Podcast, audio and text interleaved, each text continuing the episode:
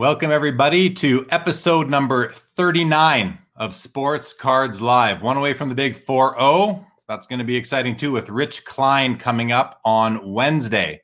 Want to thank the last couple of guests. Last Saturday, a week ago today, we had Greg Cohn from Leaf Trading Cards. Awesome guest. We had a great conversation. Be sure to check out that video. It lives on the YouTube channel, Sports Cards Live. So check that out. Also, want to thank last Wednesday's guest, Ken Goldin an amazing, amazing episode we had. Tonight is the night the Goldin Auctions uh, premier auction ends, and the Mike Trout Superfractor will find a new home. Right now, last I checked, the bidding was at $1.7 million plus buyer's premium, which breaks the $2 million threshold. So that was pretty cool. Uh, this next Wednesday, Rich Klein, as mentioned, and um, really excited about having him come on with me. Rich is a hobby veteran, a writer, uh, works at COMC, and uh, just an all around um, man full of hobby wisdom. So, really looking forward to having Rich on with me next Wednesday. I want to welcome any new viewers that, that are joining for the first time tonight. Welcome to you. If you haven't subscribed yet to the YouTube channel, please go ahead and do so. Over 990 subscribers right now, getting really close to that magical 1,000 mark. So if you haven't yet, please consider subscribing. I would greatly appreciate that. Tonight, guest is Tony Sirianni from Upper Deck, product manager. And as always, your comments and questions will be in play. We are going to be opening up later on in the show this box right here of 2020 Goodwin Champions that Upper Deck sent over for the show. And we are going to be opening it up and um, giving all the hits away to one lucky winner. Uh, Tony will have a trivia question later on, and whoever gets that answer in quickest will win the hits from that box. I also am proud to announce, if you haven't heard already, that I'm starting a new after hours show that's going to happen. I'm planning it for only on the Saturdays. I'm not going to do it on Wednesdays as I do have to work the next day. So, Saturdays after the regular Sports Cards Live, I'm going to do the after hours show. Hopefully, it'll last around one hour. And I'm going to bring on a guest for that as well. And we're going to hang out. We're going to talk about the show that just happened among many other things. It should be nice and relaxing. And I know some of you who've wanted there to be a longer show, even though two hours gets very long, we can now have that third hour for, for many of you who desire that and that are, you know, more on the West Coast. It's tougher if you're on the East Coast. I get it. It gets late. And I'm going to also want to mention um, you should go check out because I'm Carlos, his YouTube channel. Carlos had on Chris from CRT Sports Cards earlier today and they did a live show centering around Topps Project 2020. That was super interesting. So check that out as well if you get a chance. Because I'm Carlos, we may we may see more of him later. All right. Thanks everybody for joining. We're going to bring out right now tonight's guest, Tony Sirianni, product manager of, of Upper Deck. Tony, how are you doing tonight, man? Doing well. Thanks, Jeremy. Thanks for having me. It is my absolute pleasure, Tony. Thank you so much for joining this evening you know, I've had on your call, I've had on colleagues of yours. I've had on Chris Carlin, I've had on Billy Celio, we've had Grant Sandground on.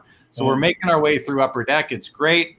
And uh, so I want to thank you. I want to thank Upper Deck for making you guys available, or you know, and for you guys for making yourselves available. it, it is pretty awesome. I get a lot of um, a lot of comments and positive feedback from getting uh, guests like yourselves. People really want to hear what you have to say, and they want to get to know you.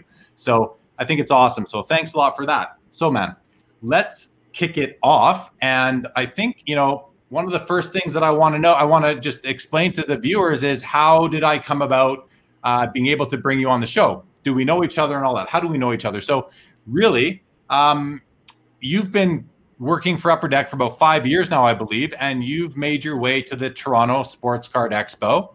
And I remember not too long ago, uh, well, the last show probably, I spent some time talking with you at the Upper Deck booth because I was heavily collecting uh, some inserts from one of the sets that you built, and I had accumulated quite a few pieces, and I want I showed them to you, and you're like, "Oh yeah, I remember that. I remember that. That that was pretty cool." But you also, I think, made an appearance at the um, the pre-expo Thursday night dinner that we have at Jack Astor's. Um, why don't you just let us know a little bit about your your kind of um, do you recall coming to our dinner at Jack Astor's in the past? And when I say our dinner, I refer sure. to the Hobby Insider dinner, and this is for the for the viewers. Really, you know what I'm talking about. But for Absolutely. the viewers, Hobby Insider is the is the message board that I'm involved in, and we organize a dinner before the Expo every time, the Thursday night. You, I think you were you came to at least one of those. Is that correct?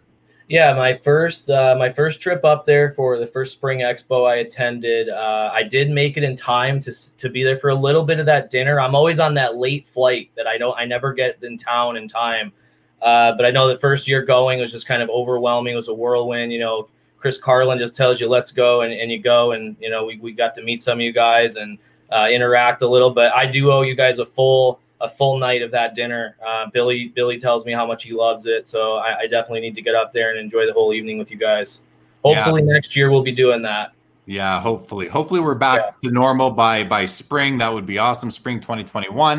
We yeah. can get back there and all sort of rub shoulders again and get to see each other in person. Certainly look forward to that. And then, you know, really uh, being able to introduce you and other people uh, from from you know that I've had on the show to other members of the hobby really. It, it just it's just great. People want to i think it's nice for people to get to know the the others that are involved in the hobby. So um, it'd be great to have you there for sure. Why don't you uh, jump in tony? Tell us a little bit about your hobby history. Obviously you've been with upper deck for five or so years now but why what took you from you know being a kid seeing your first sports card to sure. working at upper deck yeah, uh, it's it's kind of a unique story. Um, you know, I've I've watched some of the other episodes, and I love hearing all the backgrounds. You know, of how everyone's kind of uh, been become involved in the in the hobby and in the industry.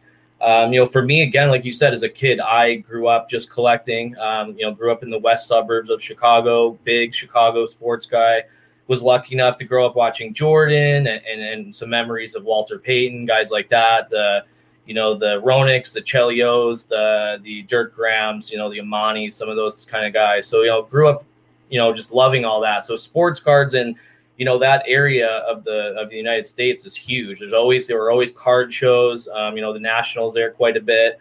So you know, just kind of grew up loving the hobby, collecting. Um, went to college, uh, got my undergrad, and then eventually my master's at uh, Northern Illinois University. Um, great school, loved it out there. Go Huskies. Um, you know, so we had a good time out there. I got my undergrad in economics and I got my my uh, master's in sport management. So yeah, I went get I went to get that degree. I had an idea that I really wanted to come and work in this industry if I could if I could find a spot and get a shot in it. So um, you know, I, I remember going to the national in 2015 in Chicago just as a collector um, you know, going to the show almost every day that time, you know, five days and, you know, walking the show and talking with collectors, trading, buying cards, you know, the usual thing that we all love to do. You know, by Sunday, I'd probably had blown all the money I, I had saved. And, uh, you know, it was, you know, I had a different idea. I said, I need to go walk around. I need to talk to all these guys. I need to kind of put myself out there that I'm, you know, recently graduated. Uh, you know, with this degree, and, and, I have a passion for this industry. I, would love to to try to try to get involved. So, went and talked to everybody that Sunday, the national, um, you know, all the major players and, and, and, kind of just went and introduced myself. And I remember being home a few weeks later and I got a call from California, California number. Uh, you know, I remember telling Crystal, my, my uh, significant other, you know, oh my gosh, like I wonder if this could be them, like calling from California. And sure enough, it was my buddy Randy. Uh, to this day, you know, he he worked that show, and I chatted with him, and he he remembered to call me did you? Uh, funny thing was he. Go ahead. Did you did you know him before the show? No, never met him before. Never met him. Just you know, he's he's that kind of guy. If you've ever worked, if you've ever been to shows, uh, Expo especially, um, you guys all know Randy. He he busts it. He works really hard at that show, and you know interacts and does so much for the customers and for the collectors. So he he he remembered me and and called. So uh, before I knew it, you know, I'm having phone interviews and flying to California for for interviews with Grant and and the team. And um, you know, I remember flying out there for the interview and and you know, getting a call or you know, knowing pretty soon that I had the job and it was time to move to California in about three and a half weeks. We had three and a half weeks to to pack up and, and move west. So, you know, Crystal and I and our dog Obi, we loaded the car and and we've been in California ever since. So yeah, it's been crazy, wild ride, and you know, training under Grant and learning everything with Billy and, everyone else. It's been uh, it's been awesome. So I love it. Very very lucky.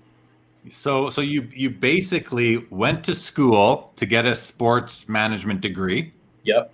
Sports business degree type. What was it exactly called? Yeah, sport management. Yeah, it has a heavy sport. emphasis in man in business for sure. Yeah, a lot of business courses, a lot of finance, accounting stuff, but worth it to get that to, for, for me to go for it. So yeah, it was it was awesome. You you went to school to get a degree, hoping to end up working for a company like Upper Deck. You get you, you end up completing your degree. You go yep. to the card show. You decide I'm going to go job hunting. At, I'm going to take some time off collecting and go job hunting. You yeah. got all the big players. You leave. You, you have conversations. You leave your contact information, and a few weeks later, you get an unsolicited call from Randy Reyes from Upper Deck saying, "Hey." Um, and what did he say to you when he called you? Hey, hi, it's, it's Randy. Do you want to work at Upper Deck? What was that call like? Yeah, I, you know, I missed the call. Um, you know, I, I got the voicemail. Luckily, he left a message, and you know, he just told me it was Randy from Upper Deck, and he said, uh, you know, I wrote down your name and number that I needed to call you, but I couldn't remember why. So he didn't know why he was supposed to call me. So even better, it was like, oh, great, I, dude, thank you so much for calling, and you know, kind of went through, you know, everything and, and talked them to him and sent my resume and he was able to help me kind of get networked and I'll always owe it to him. So, so yeah, he's, he's my big, my, my buddy over there. Big, big friend for sure.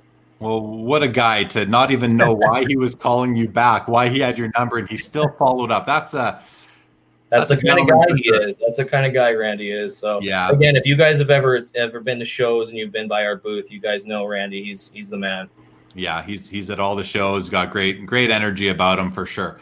Yeah. Um, all right, let's say hello to a few of the viewers we have with us tonight. Uh, Charles, welcome to the show. Scott, welcome. Yamwax, as always, good evening. Card Currency, looking forward to another amazing interview. Thank you very much. Paul Cashman says bonus points for Dirk Graham. I remember those early '90s Dirk Graham cards. I remember flipping those with buddies. We had a good time. We were after all that stuff. Yeah, his his rookie card, if I recall, is I think it's the 86 87, the same year as the Patrick Roy. I believe that's his rookie year. Card Currency says, uh, uh, here's a question to kick it off. At what point can Upper Deck go for baseball, basketball, and football license again? And is there an actual shot we can stop seeing the monopolies? Is that something you can speak to, or is that a, is that kind of a outside your your area? It's a great question. It is a little out of my area. I mean, the, I wish we had them all. I wish we all had them all. We could all make all these different sports and different sets and, and compete and try to, you know, uh, you know, just try to one up each other and, and be more innovative. So I wish it was that way. I don't know dates, but you know, whenever those, you know, when those times come, Upper Deck's always going to try. We're always going to try to get back involved. We, you know we've got the history with all these sports and we know that collectors want want our products again. So when those times come we're always going to try to throw our name back in the hat for sure. Okay there you go. There you go card currency. Ernie rondo good evening to you. Hello hello.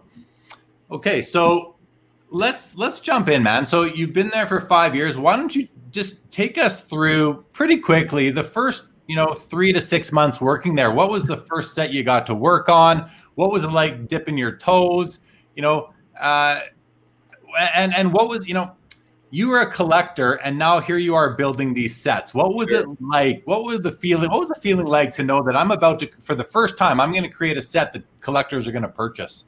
Well, well, I, I, for one, I thought I knew it all. Oh, I can, I know I'm going to make an amazing set that no, it's going to blow everyone away.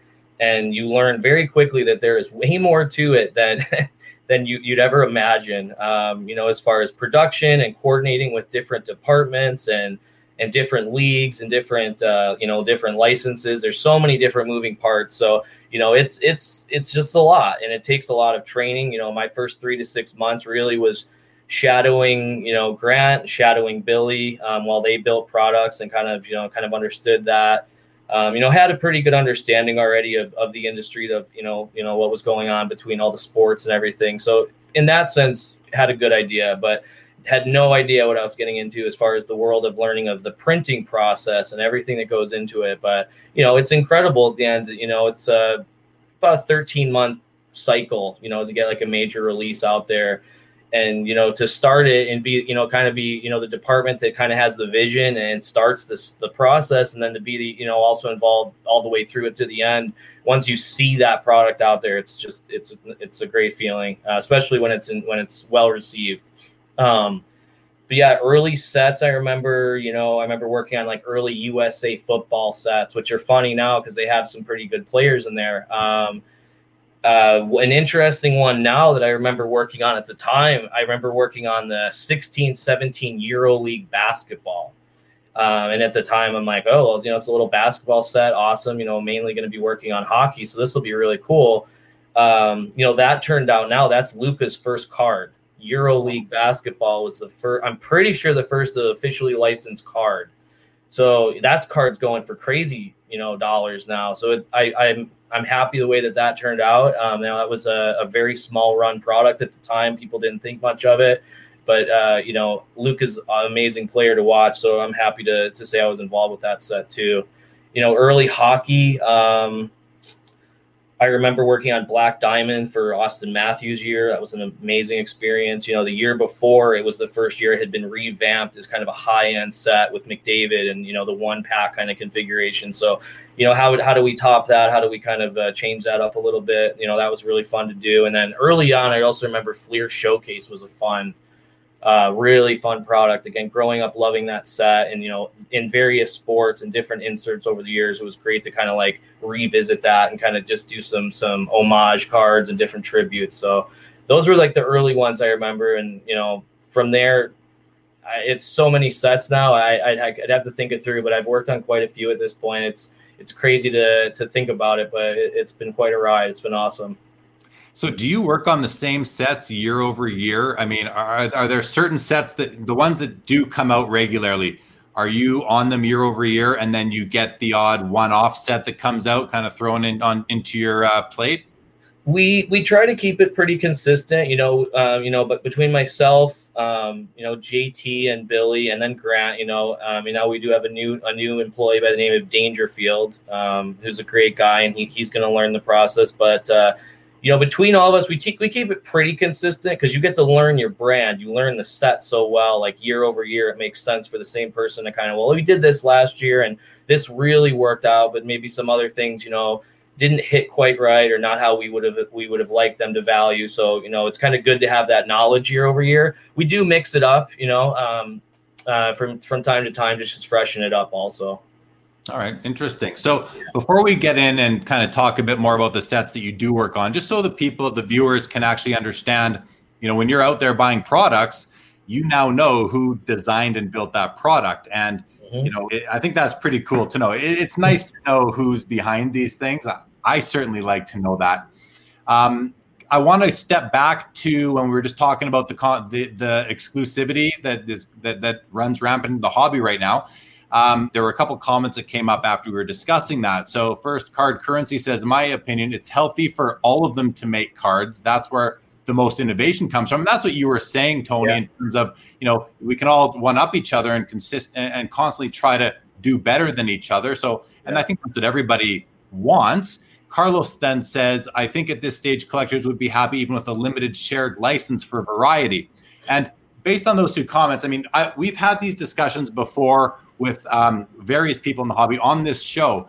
And in terms of Carlos's idea about you know a limited shared license, so I, my understanding is the reason why that doesn't make sense is because you can, you guys you guys can't run your company on six products a year. Let's say I've heard many suggestions on on message board forums over the years that says every you know tops panini upper deck uh, leaf they should all get a license and they should all be able to do six sets per year and the the rebuttal to that is, well, none of them are going to stay in business because you can't make it. You, you can't run your business on six products per year in a license, especially with the licensing fees you you you pay. But then the argument is, well, maybe you could pay a quarter of the licensing fees. Well, you still can't run your business on six sets a year. And if you're going to do 20, then you're all doing 20 sets a year. Now there's 80 sets on the market. So the yeah. limited the limited shared license doesn't seem to be the answer, which you know it's it makes sense to us as collectors, but from the business standpoint, my understanding from discussions I have had with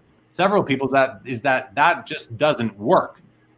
But it makes sense to collectors. So in the absence of that, it really comes down to a, uh, uh, you know multi-license and a free for all if it ever gets there. But the other understanding we have from guests on this show have been that the that the licensors only want to deal with one uh, card company just for ease of business, and they, you know, it's just easier for them. It's not um, as as involved as it could otherwise be. So, yeah, you know, I think I think there's more at play. It's it's tougher than just you know let's just let's just give everybody a license and have at her. So and it's not just the card companies that are making their that are that are you know making these decisions. It, it's the licensors, and really, it's what they want to do and who they want to deal with. So, but yeah. I think on behalf of all collectors, we'd like to see some competition. I think that's for sure. Scott goes on to say, "Bring, please bring back Fleer Showcase." I mean, I've I've been lobbying for that for a while. It's nice to see someone else. Uh, D says, "Late to the show. Any word on 1920 the Cup? That's not your product, is it?" No, they haven't trusted me with the cup yet. Billy, Billy's the keeper of the cup at Upper Deck. Um, no, I'm just kidding. One of these years, the, uh, hopefully, I'll, I'll, get a shot at that one. But no, Billy, Billy's the cup guy, and and you know the thing around Upper Deck is you never really talk about the cup. Yeah, so it's mystery. It's it's secretive. So I I don't have anything for you on the cup. I'll tell you, D. It's going to come out. It's just a matter of when. Um, an, an, an, unknown Facebook user says, "Does Upper Deck always use the same printing company, and where are the cards printed?" They are. We don't always use the same printer. Uh, there are there are a few printers that we use, um, and we're always, you know, there's always potential for new partnerships. I guess with that. Again, it's not really in my wheelhouse, but uh, no, it's not always the same. They are all located in North America. Can tell you that. Are they all in the United States, or are there some in Canada or Mexico? Uh, they're they're there are some. They're in North America. I can tell you that north of the border. Yes, yes. Okay. Yeah. And the states. Oh. Yep. Yep. Okay. Interesting.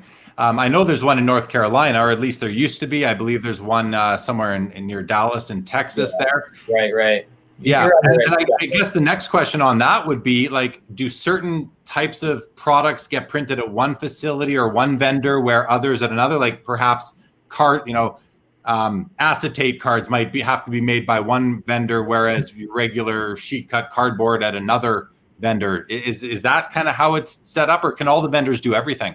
That's a great question. Um, there are certain vendors that have uh, certain technologies and certain services that they can provide. Um, I wouldn't say that there are any that can't do anything, but there are some that are kind of more, it's more in their expertise, certain printing types of technology. Okay. Yeah.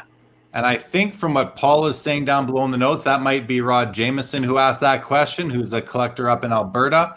Thank you for joining, Rod. Good to see you. Um, card currency goes on to say, imagine they could all make what they wanted for sports, then we would really see what sets and cards were sought after. Yeah, if it was just a free for all, for sure. Steve Elmore, good evening to you as well, sir. Nice to have you. And he says hello to everybody. Very nice. Legion, welcome to the show as always. Card currency goes on to say the info that comes from this show is freaking top notch. Watch these watching these interviews is like getting a PhD in cards, and that's that's what we're doing. That's why we're doing it. So thank for thank you for recognizing that, and thank you to Tony for being a, a part of the faculty. I'm happy to share the knowledge. That's that's how it's been for me. I've I've been getting that PhD for five years. I feel over there learning. You you learn so much. I'm still learning stuff every day. Um, honestly, there's there's years and years that go into it and, perfecting everything that, that's involved. So yeah, I, am happy to share um, share some of it with you guys. Absolutely. Yeah, it's awesome. And as I said before, it's really nice. And I, I, I consider it a privilege for myself to be able to present you, introduce you, put you in front of this audience, you know, that represents uh, part of the hobby. I think it's just awesome. Paul says, uh, Fleer Showcase, really love the PMGs, the precious metal gem. Yes, so do I, Paul. So do yeah. I. Um, maybe that's Rod says, bring, please bring back uh, Exquisite brand. There, there's something to think about. Exquisite was always more associated with uh, basketball and football. Well, you do have it is kind of laced throughout various hockey products as well. Yeah. Let me yeah. ask you this: speaking of exquisite, because it is back, right? It is it is seeded into other brands. It's just not its own brand anymore. Is exquisite something that is planned as its own product or its own program, its own set, and then it's broken down as to what other sets it's going to be seeded in, or is it planned along with the sets in which it's seeded into?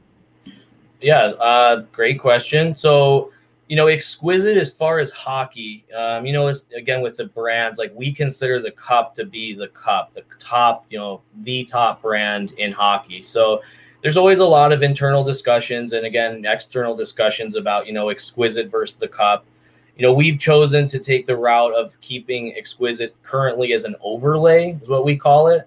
um, and that's where you'll see it, like you're saying, in various products. You'll see it kind of split up. Um, we do kind of work together, the various product managers, when that's kind of grouped. Like, you know, usually you see it in the cup. Exquisite's usually in the cup. It's usually in Black Diamond. Um, it's usually in ice. Those are kind of the three that it's been in for a while. Um, there's always potential for that to change. Um, you know, but we all work together to kind of make sure we're not putting the same content in in the sets. Like all of it should be different. The designs are different. Um, you know, Black Diamond comes early in the year, so we don't have the uh, we're not able to get autographs. If you ever notice, like Black Diamond Exquisite is usually just um, like like rookie cards. There's some beautiful cards, but like the big chase in there is like an early like shield, a one of one shield card you can get uh, of like key rookies and star players. But we don't have autos in in that one. So once you start seeing them in ice and cup, you start seeing the auto exquisite cards. So we do strategize how we split it up. Okay, interesting. Thank you for that. Yeah. Rod says, any plans for a standalone masterpieces set again? You know, we always talk about uh, bringing back some of those old brands. We love, I love the masterpiece cards, the art, the painted art look, and all that. Some of, some of the iconic images. Uh, they did some of that in chronology. It kind of, you know, has those those painted art cards and everything of the iconic moments and everything. So, um, not at this time, but you never know. It's something we could always we could always bring back because we do know there's a lot of fans that like it. It's funny. I, I I have this on my desk right now because I collect this from Yeah, the I recognize that. 14 these black framed leather memorabilia and this just Those came out nice. this week the Theron Flurry so I love them because they're nice nice little swatches out of 35 it's like a 150 card parallel set anyway Mhm. so Rod Rod I'm with you if they do another masterpieces set I hope they do another black framed memorabilia le- black framed leather memorabilia set I would chase that one again because I'm I- I'm almost done this one and it's I've been working on it for over 5 years already D, you are welcome for the reply on the cup.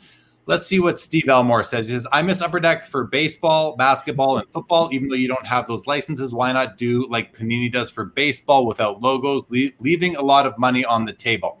I mean, and I'll just say, I'm sure there's a lot more to it than just getting the presses rolling and producing the products. There's logistics, there's legal, there's still legal to deal with, even though you could proceed without a license. So, um, but I think that's a discussion for another time, unless you have anything to say to that, uh, Tony. I mean, I would just I would just quickly say, you know, Panini is paying the Players Association, so they have a deal with Major League Baseball Players Association. That that's that's pretty significant. So that's what's allowing them to to produce those cards. Um, so there's just there's more to it than that.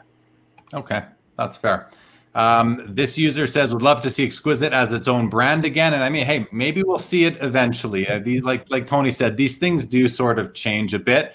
Billy then goes, uh, Billy, welcome to the show. Your colleague Tony. Billy says, Tony, you can talk about the cup, the cup of coffee you buy to get those Tim Hortons cards. Tony does a great job building each year. So so thank you, uh, Billy, for that. And let's just take a quick second, Tony. So you you do the uh, the Tim Hortons set then? Is that correct? I do. I've worked on that one for a while now. Yeah, it's a fun one. Um, you know, I don't get to see that one in person. You know, it's it's it's kind of exclusive to you guys. There's no Hortons in California, so I can't go get the packs. But uh, I hear everyone really likes it. It seems to be pretty popular. So yeah, I do. I do work on that one every year. It is very popular. I I, I know at the I, I when does it usually come out? Is it a spring or a or a fall release? Usually, it's a We- fall, right? Usually, yeah, usually fall. Exactly. fall. So I believe I think it comes out in time for the expo. I'm not sure of that for sure. Someone can probably correct me, but whether it's there, it's a, it's a summit in Edmonton. I just remember being at whatever show it is, and there's always people um, asking for the Tim Hortons. It's a very popular setup here for collectors. So I, I'm a big fan. I don't collect it myself; doesn't interest me, but I'm a big fan of it as a gateway to the hobby for so many more people, and the exposure it brings the hobby through that uh, in, in immense distribution network that is Tim Hortons. I mean, they're all over the place. Sure. So that's pretty awesome. yeah, yeah, absolutely. But uh, what's this one? Ernie says, Tony, do you work with non-sports like the 007 collection James Bond cards? Yeah, I do actually. I did work on. Uh, I worked on on the the the first set that released, and we have another one coming out called Villains and Henchmen. Yeah, and I've worked on that one as well. Why don't you take a minute now? Because we talked earlier and you mentioned to me that you also work on some Marvel stuff. So just while we're on the non, because this is called Sports Cards Live, not non-sports cards live, but that's okay. Why don't Yeah. you let us know a little bit about uh, about your work on Marvel. Yeah, so that's been fairly new to me. I've worked on sports mainly for the you know the first four and a half years or so, uh, but I've gotten to you know dip my feet into that a little bit and work on uh, Marvel Annual, which is a set that you know non-sport collectors will know. You know, the one thing with the set right off the bat, the difference is most Marvel sets aren't year over year. So you know, in, in the sports world, you've got your SP Authentics every year, your OPC Platinums. Um, you know, Marvel, it's really it's different every year. They try to really mix it up and, and produce a lot of different sets. Uh, so I've gotten to work on, um, you know, like I said, annual. Uh, we've got some new ones I don't know if I can talk to you about yet, but some exciting ones in both like the publishing world, which is um, you know like the comic art based, and then some of the ones also in the the cinematic. So uh, you know some of the Disney Plus shows and some of the upcoming movies. I've gotten to, to, work on some of that, so that's been incredible. I love all that stuff. So um, really fun to to get involved with that. You you grew up as a sports fan. Did you grow up as a fan of Bond or Marvel, anything like that as well? Oh, I absolutely. I mean, I yeah. I grew up loving all of it. I I'd go to the comic book store and I would buy my my my Marvel metal cards, my packs of that. Um, you know, even even when I collected and, and, started going to card shops in the early to mid '90s, like the gaming started kind of coming in, Magic the Gathering, and those, and most shops started adopting that. They they needed to, you know, most business they needed it, smart to kind of adopt that and add the gaming side. So I, I dabbled a little in that, um, you know, but I knew that for me, like the sports cards were more my thing, but I love the movies. I, I, I enjoy all that stuff.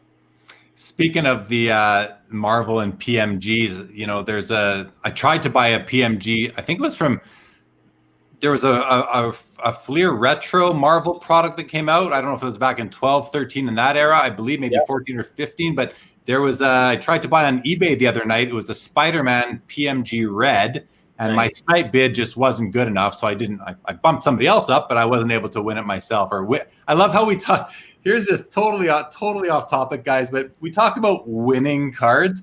All we're winning is the right to pay for them. You've won the right to pay for this card, the right to spend your hard-earned money. We don't win them; we pay for them anyway just the thought I've had over the years. I wanted to get out loud one of these one of these shows. There it was. So Brian McDonald says, "Hi guys, hi Brian. I think Exquisite Hockey is a teaser set, beautiful nonetheless.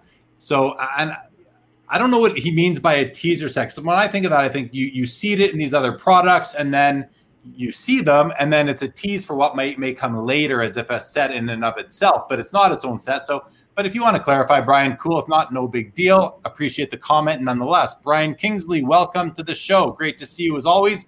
Brian misses upper deck basketball. Hey, so do I, Brian. So do I. Rod says, I'm doing the 0809 master set of masterpieces. It may be the death of me. Anytime you're doing a master set of anything, it's going to maybe be the, the, the death of you. That's for sure. Dave Hart, welcome to the show. Bring Hortons to upstate New York. Now, there are some Tim Hortons restaurants in the United States. There's just not many of them, I don't think, or not nearly as many as there are in Canada. So, yeah, you got to take to potential franchise partners or corporate uh, Tim Hortons to see if they would open up there. But I, I do have to think that there are collectors and dealers that are buying cards from Canada, Tim Hortons cards, to sell to the collectors down in the U.S. You probably just have to find them. And I, sorry, Dave, I don't know how to help you with that at this point in time. Um, what does Brian say? Series one and two only in California. Um, not sure what he means, what you mean by that, Brian, but uh, if you clarify, that'd be great. Scott says, Love the Timmy set, but it's been lacking my PC player the last couple years, so I haven't been too interested uh, to my collection, but it is looking awesome. And his PC player is Patrick Roy. So oh, okay. there, you, there, you, go, Tony. If you can get Patrick Roy back in there, he would uh, definitely appreciate that. And this Facebook user says, "Can you tell us about new Marvel masterpiece set coming out? Anything about that, Tony?" Uh, I I didn't have the pleasure of working on that, but I've heard the art is incredible. I think there might be some kind of teasers out for it already. Um, you know, that's the one. I Dave Palumbo is the is the artist, so he's an incredible Marvel artist. Beautiful, beautiful pieces. Um, I can't wait to see the set. I haven't I haven't had the luxury of seeing that one. Um, but if you're a fan of that set, I'm sure you're going to love this year's set. Awesome. Awesome. Awesome. Okay. Uh, D says they have collectors party. Yeah, that's true. D. They have collectors parties at Tim Hortons. You see it on their uh, billboard signs sometimes saying, "Hey, Trader Night uh, Tuesday." You know, bring your cards.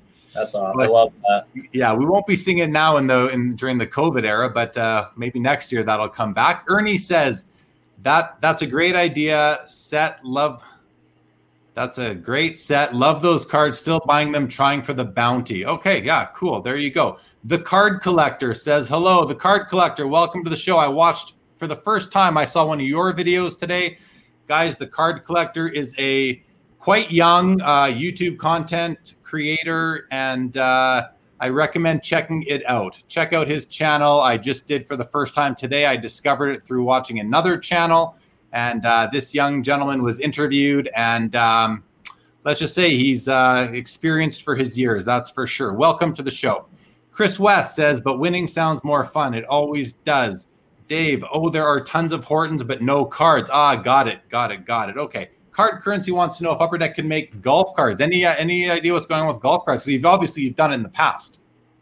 Yeah, we can definitely make golf cards. That's something that we're we're um, able to do. You know, that one's not really tied to a license either. Uh, it takes a lot of time to make a golf set uh, because of that. It's it's it's not you're going after every individual golfer. So yeah, that's something that um, you know is potential. We could definitely consider doing that down the road again. Yeah, there's certainly a market for that. I, have got to think. Yeah, Card Current says golf is a pretty worldwide sport nowadays, no doubt. Paul says Norman Marr, Norman Marr, another. Okay, sorry, I didn't realize. Thank you, Paul, for helping guide people to streamyard.com slash Facebook. You click that big blue button. You only ever have to do it once, and then your name will show up. And that's only if you're watching on Facebook. If you're watching on YouTube or on Twitter, that does not apply. Jason Field, welcome to the show, says, Sorry if you've already talked about it, but is there any info on what we can expect in the Tim Horton set this year? That's you, Tony. Um, what can we expect? Yeah, I don't know what I can really tell you about that one. Let me think about it. Um, like every year, you guys do a set checklist. The cards are always a little bit different. They're always really cool. And then what I like the best is are the inserts that you put in there. And there's usually like three or four or five different insert sets. You've sure. gone lenticular, you've gone 3D, you've gone acetate. Um, I particularly like the acetate cards that show up in there. Any, any, uh, and I understand if it's you know secret still because it's not it's not out yet, and it's going to be a bit. Yeah, I, yeah, for sure. I, you can expect what you what you the the cards that you've kind of come to like with some new new additions. Um, I know the lenticulars are for sure in there again. They look beautiful this year. I did get uh, to see some samples of those. Uh, it's a triple card. It's a team triple card, so it'll be three players from one franchise on the same card. So it'll it, they look really nice, like with the multiple layers. So I, I can tell you about that one. Uh, but there'll be some surprises. There'll be some new things in there that we haven't done. Um, so I, am excited for you guys to discover those. I wish I could tell you about them now, but um, it, it'll be fun when it comes out. That that's cool. Hey, thank you for the the three player card information. That's still that's something, right? That's something that Give me something. If you're not watching this show right now, you're not gonna you're not gonna get this information. So thank you for sharing that with the audience. I appreciate that. The card collector, you are welcome for the shout out, my man. You are welcome. Norman Marr, welcome to the show. All right. So Let's uh, let's jump in a little bit. Actually, before we do that, I'm going to let everybody know because people have joined late. So a little bit later on, guys, we're going to open this. I'm going to open this box of Goodwin Champions that was sent to me by uh, Tony's colleague Chris Carlin at Upper Deck.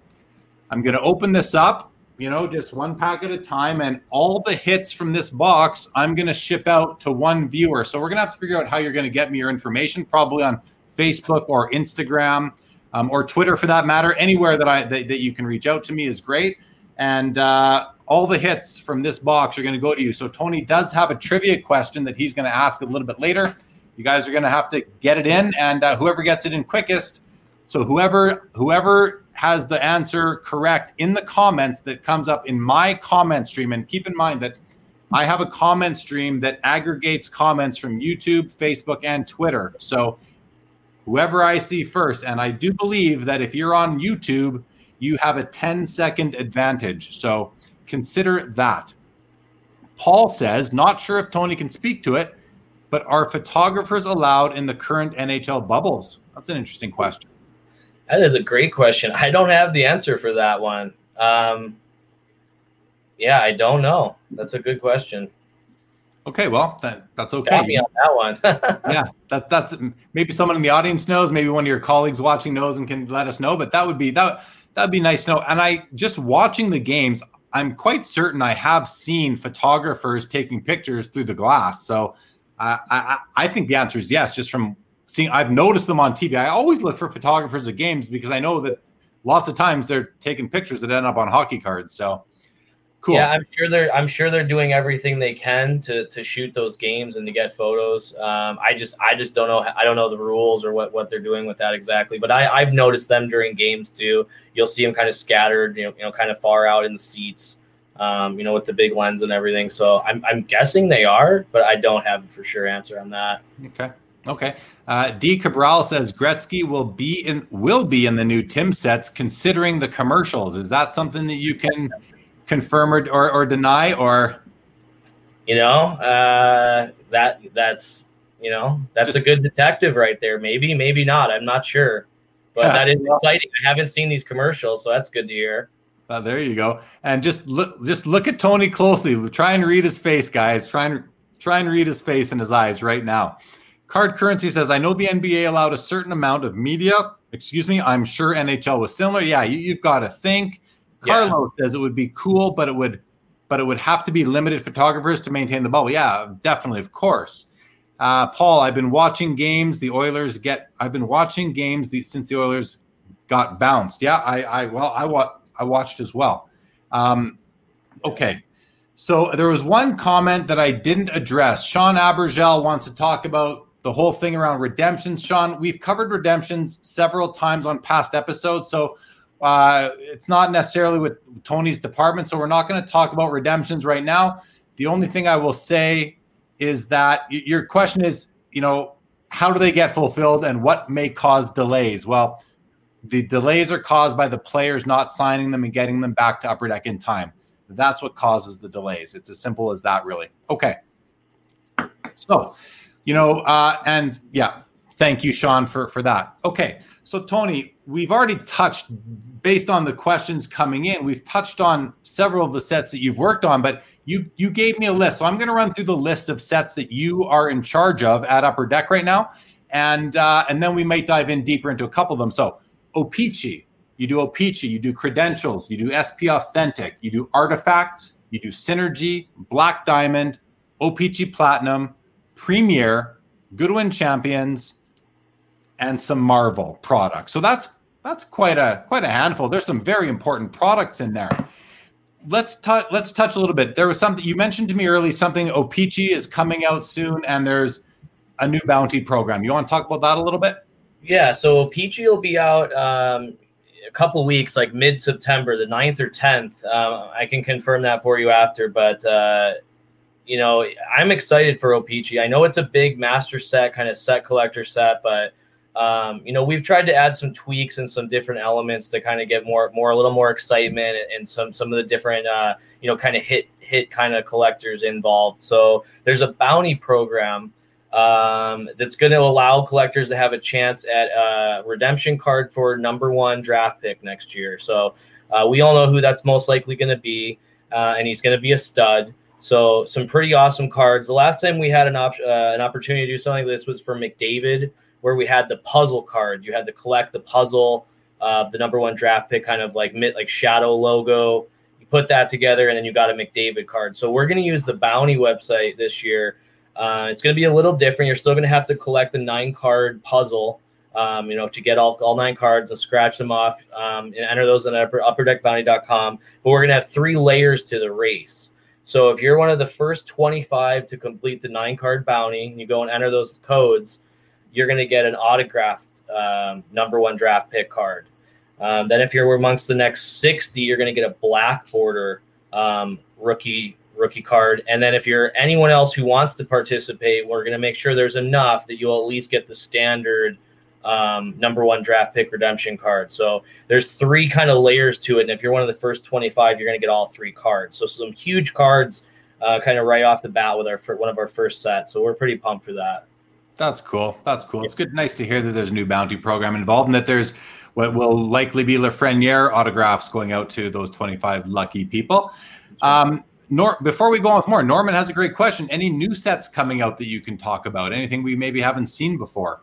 Um, you know, I think this, I think the new ones you guys have seen now, you know, Stature is out. That was a new one. Allure was a new set. Credentials, which you mentioned. So, you know, you probably see those coming back. They were all, they were all pretty well received. Um, trying to think of any other new sets.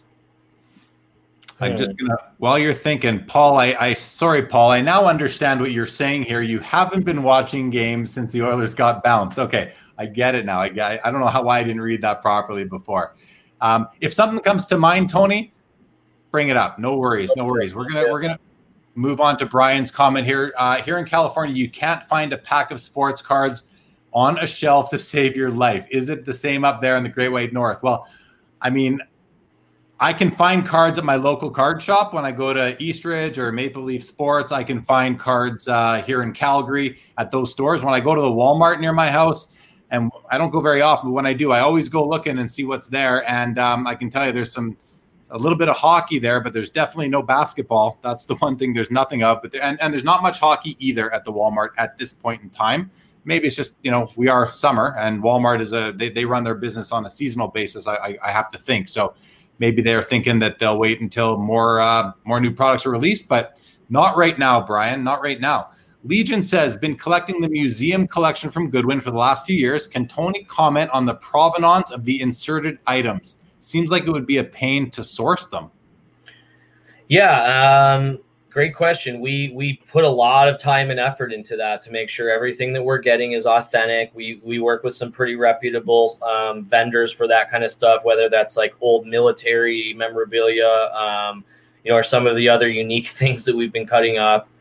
Uh, but yeah, it is. It's a lot of work. Goodwin is Goodwin is one of the hardest sets to work on every year, and, and, a lot of that stuff is involved. It's a big part of it. There's a lot of things you need to. There it is. Um, it, it's worth it though. It's so fun to open. It's you never know what you're to find in there, so it, it's all worth it at the end. But yeah, it is a lot of work, but we make sure to do our due diligence to make sure everything is is authentic and everything like that. All right. Hopefully that satisfies you, Legion, and you continue to collect that set. We are going to be opening this box a little bit later in the episode and giving away all the hits to one lucky viewer. So stick around. Tony's going to have a, a trivia question, and you're going to have to find that answer. And then whoever gets it first will get the the hits from that box right there. Scott says oh, O-Pee-Chee Platinum is one of my favorites. Love the parallels, and Patrick Roy is generally in there as in the legends section and some inserts as well for sure goes on to say stature, allure, and credentials were all solid. Nice, nice to hear some positive Appreciate feedback that. from that. Paul Thank Cashman you. is digging the allure and the parallels. That's cool. Yeah, for sure. D. Cabral says, would love to see the NHL mini jerseys come back out from 06, 07, 07, 08. Yeah, those were those are a long time ago now since those yeah. any talk amongst the team at upper deck there tony to do another product like that I haven't heard anything recently, but I am familiar with what you're talking about. They were like little fabric mini jerseys. I think they may have done them in a few other sports or, or, or looked into that. But uh, again, just like masterpieces, nothing currently, but that doesn't mean we can't do it, do something in the future. So it's good to hear that there's there's some collectors out there that enjoy that. Yeah, for sure. Sean is uh, answering the question about can we find cards up here in Canada? No basketball, no football at Walmart at least. So thanks for corroborating that information, Sean. Appreciate it. Legion, you're welcome for that answer. Chris says I was pretty interesting to see a lower line player I collected end up in MVP. Okay, I don't know who that was, but uh, MVP can be a comprehensive set, so I don't doubt it. And uh, D Cabral, he's completed both mini jersey set. I wonder if you've actually displayed those or you just keep them in a box with the rest of the cards like like we all do with our cards or what you did with that that'd be cool to see if you framed those up and you know made it made a display out of it. That'd be that'd be pretty cool. I want to i want to i'm wearing this shirt. I want to show you guys because it just came. So upper deck chris carlin at upper deck sent me a couple boxes of goodwin champions and this shirt. And i always say and it, i don't know if you guys can see but there's the upper deck logo right there wait wake and break. So a cup of coffee in the upper deck and the Upper Deck uh, well, Upper Deck logo there uh, on a card. So I want to thank Upper Deck for sending me the shirt. I say to all the guests, if you work for a company and you're coming on the show, send me a shirt and I will wear it for sure. so thanks for uh, thanks for that. And guys, if you're joining just now, like I've mentioned, we are going to open up this box, give away the hits, and after the show, at uh, what is going to be 12:30 a.m. Eastern time. So late for your for you East Coasters, 9:30 p.m. Pacific time. Going to be doing sports cards live after hours for the very first time. I do have a guest who's going to be coming on. We're just going to be hanging out, talking hobby. It's going to be chill. Paul Cashman, you're going to love it. It's in particular, we're going to get that third hour for you, and uh, we're going to give it a shot, see how it goes. And it's something I'm, I'm really planning to do on Saturday nights after the Saturday show. Can't really do it Wednesday too. It's just too late. I do work the next day after on Thursdays, so but uh, wanted to let everybody know that we will still we will be doing that tonight, and the episode is actually uh, has has been prepared. It's ready on YouTube to be watched. So we will go live at about 10:30 my time tonight, which is again 12:30 Eastern and 9:30 Pacific. All right, back to the comments here, and then we're going to continue off the notes. Um, what was next here? Uh, Steve says, any talk about Upper Deck going to produce a draft pick for basketball again? Uh, not a standalone, but um, you know, as we'll talk later, you know, Goodwin, we've really started to ramp up our our our uh, you know our checklist with basketball subjects. So we, we're we're trying to find those guys. Where we've been we try to get ahead of it and and kind of you know find those prospect players. So you'll find stuff like that more likely in Goodwin than in a standalone. But you never know down the road potentially it could happen again. Okay, cool. So here comes a question. This is one I would call a little bit more of a challenging question that uh, Rod is asking, but this is a good question. So let's see what you have to say about this one, Tony. He wants to know who makes the decision to reduce the number of hits in sets like SP Authentic?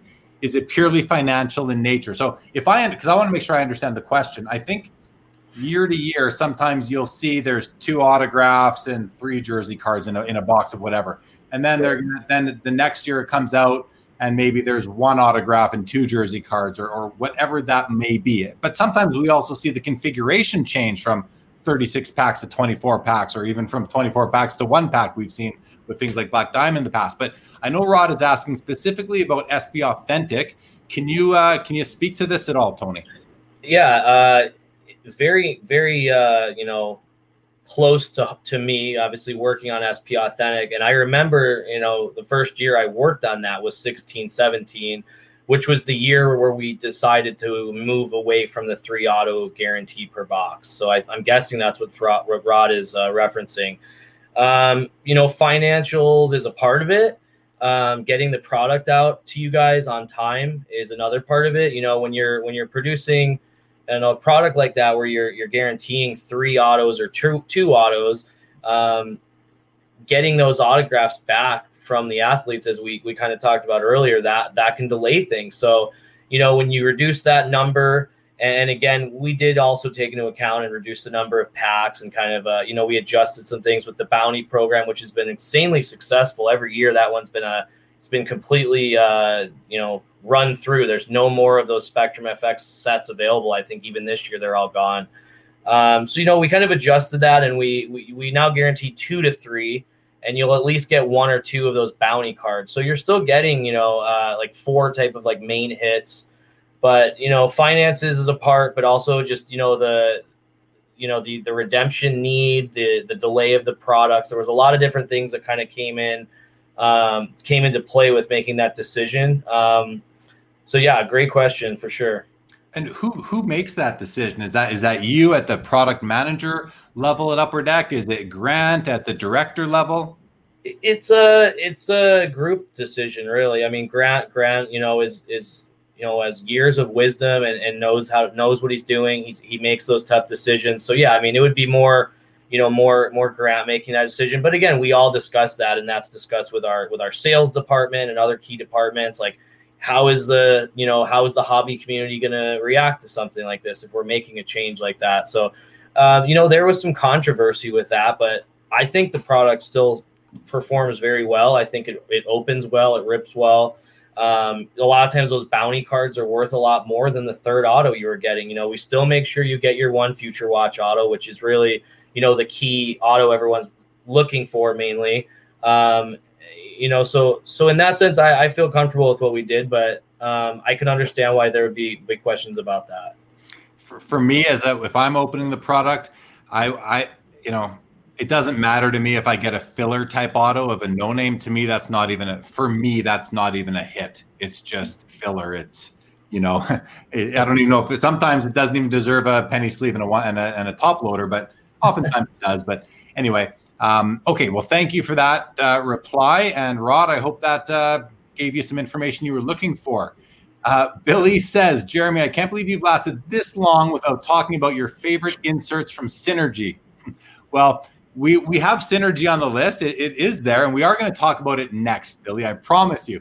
Also, Tony, can you text me the answer to the trivia question in case there's any Rose Lavelle autos in the box? So, no, do not text him the question or the answer. I promise. I didn't. I didn't really text them.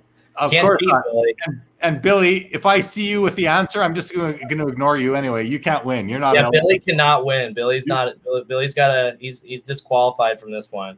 No, no employees of Upper Deck are eligible to win the box of Goodwin that we're going to give away a little bit later tonight. Uh, Scott says, I'm happier with less game used and autographs, but more technology inserts. Me too. Me too, Scott. That's what I love. That's what I love. So, with that, let's talk about Synergy for a minute because Synergy is one of those polarizing products. You either love it or you hate it. I hear, I see people post, you know, Upper Deck does a, a post on Facebook and talking a synergy post, and then you see people just being super mean about it, like yeah. it's a, you know crap product. Though they'll just type in crap product. It's like, geez, you know, people people put some effort, energy and effort into it. Just because you don't like it doesn't mean it's necessarily crap. But anyway, let's talk about synergy because it is so polarizing. I'm someone who loves it, but I love I love those tr- uh, uh a true rare base card. Yeah, when they're a technology base card like sure. like Synergy has, like a base card that's out of 17, 18, 19, or 20 is very appealing to me because it's a very rare card. Why don't you tell us a little bit about Synergy and how you guys respond to this, to, to some of this negative feedback it's received over the years? Yeah, I mean, I, I I was told that early on to, to have, you know, you're going to have to have thick skin. You can't take it personal. Not everyone's going to love your, your concept and, and what you, you know, your, your vision. But uh, I am glad to see that there's collectors that have started to kind of appreciate the set. But, um, you know, when we first came up with that the first year, you know, we really wanted to do something extremely technology driven. Uh, I was inspired by the old EX sets from the late 90s. You know, some of the technology, some of that is, is similar. So I wanted to create something similar to that. And then again, we, we kind of flipped it on its head and we're like, you know, every other set, the base cards are, are the most common cards. Why don't we make the true base cards the most rare cards? So, you know, Grant and I worked a long time and, and put a lot of thought into that. Um, there's some things we could we would have done differently if you know if we had it to do over year one, but we've heard we've heard feedback and we we revamped that set um, quite a bit year year by year. You know we've we've added more crash numbering, we've added more you know different sort of technology to the inserts, uh, the autograph delivery. Um, you know you're starting to see a little bit more and more of the autos, but those aren't the real draw to that set. Really, like you're saying, you want those true the true base rookies are beautiful cards, and, and, I think they're gonna. I think they're gonna go up a lot over time. I think if you sit on some of those, they're gonna be, um, you know, maybe just like some of those EX sets and some of those sets in the late '90s weren't appreciated right away. I think a set like this will will grow over time. I, I think uh, I, I have high hopes for it in that sense. I think you're right. Couple couple comments. The first one is when you added autos to Synergy, it, it made it less desirable for me. I would pay more for the card without an auto than I would with the auto because I the auto takes away from the card for me. That's the first comment I want to make. Um, okay. The second comment about you know values um, increasing over time. So I have a, a friend who used to be like one of the biggest collectors of, of cup rookie patch autos, you know, out of 99 and 249 and spent a lot of money on getting the best patches possible he's basically stopped that and now he and and he you know he had influence as a he had collector type of influence for a while. He's now collecting synergy rookies. He loves them. Loves like them. He, he just bought two cases. I was over at his place a couple nights ago. He let me crack three boxes of it. He picked up two cases from the local local shop and opened it looking for that. So synergy has fans. It, it's it's a sleeper product. I i truly believe that. So um, and, and, there are some comments coming in about it. So let's just have a quick look at those. Um, Scott says, get Patrick Roy into synergy as well. LOL, just put him into everything. of course, Scott. Why not, right? Just put him into everything. Chris West says Synergy has a lot of cool designs in it. Can't get new stuff without trying new ideas. People complain. This is great. People complain if they don't innovate, and when then they whine when they try to innovate. So true, right? It's like you, as, as you can't we, please everybody. That's okay. Can't please everybody, but at the same time, I see it all the time. I see it on Hobby Insider message boards. I see it on Facebook. You know, people they say we need competition because we want to see some innovation. Well, I think I think the companies understand that innovation is not that that they need to bring innovation in the absence of multi a multi licensee situation, um, and so they do innovate. But for some reason, a lot of people in the hobby choose not to notice that, and then when they when they do notice it, they they crap on it a lot of the time, you know. So I like when we see comments, positive comments. It's nice to see because, like you said, somebody's going to like everything and somebody's not going to like everything too. So you're going to have it both ways. But Chris, you nailed it on the head there with that comment. That's been a common theme in the hobby for many years now. Jason says, I love Synergy mainly because Upper Deck gave me a free box at the summit when it first released. Got a nice Malkin metal card. Nice. Yeah, those metal cards are pretty cool. That's something that that's an innovation right there. Mm-hmm and really going to the uh, going to the low serially numbered base card was a somewhat of an innovation as well. Um, whether was oh the other what was the other comment I had with that? It slipped my mind. It'll come back to me. Chris says would be cool to see die cuts or something of the more common base parallels. So there's a there's a decent a decent uh, suggestion. Scott says color shift and glow shift were very cool. So those were those were, I believe, um, what do we call them? Easter egg inserts that came out each in in successive years of trilogy of uh, of synergy. And I agree. I I have a few glow shifts and a few color shifts in my collection. And then I think this year the the insert that replaced those was was it the Star Quest? The That's die right.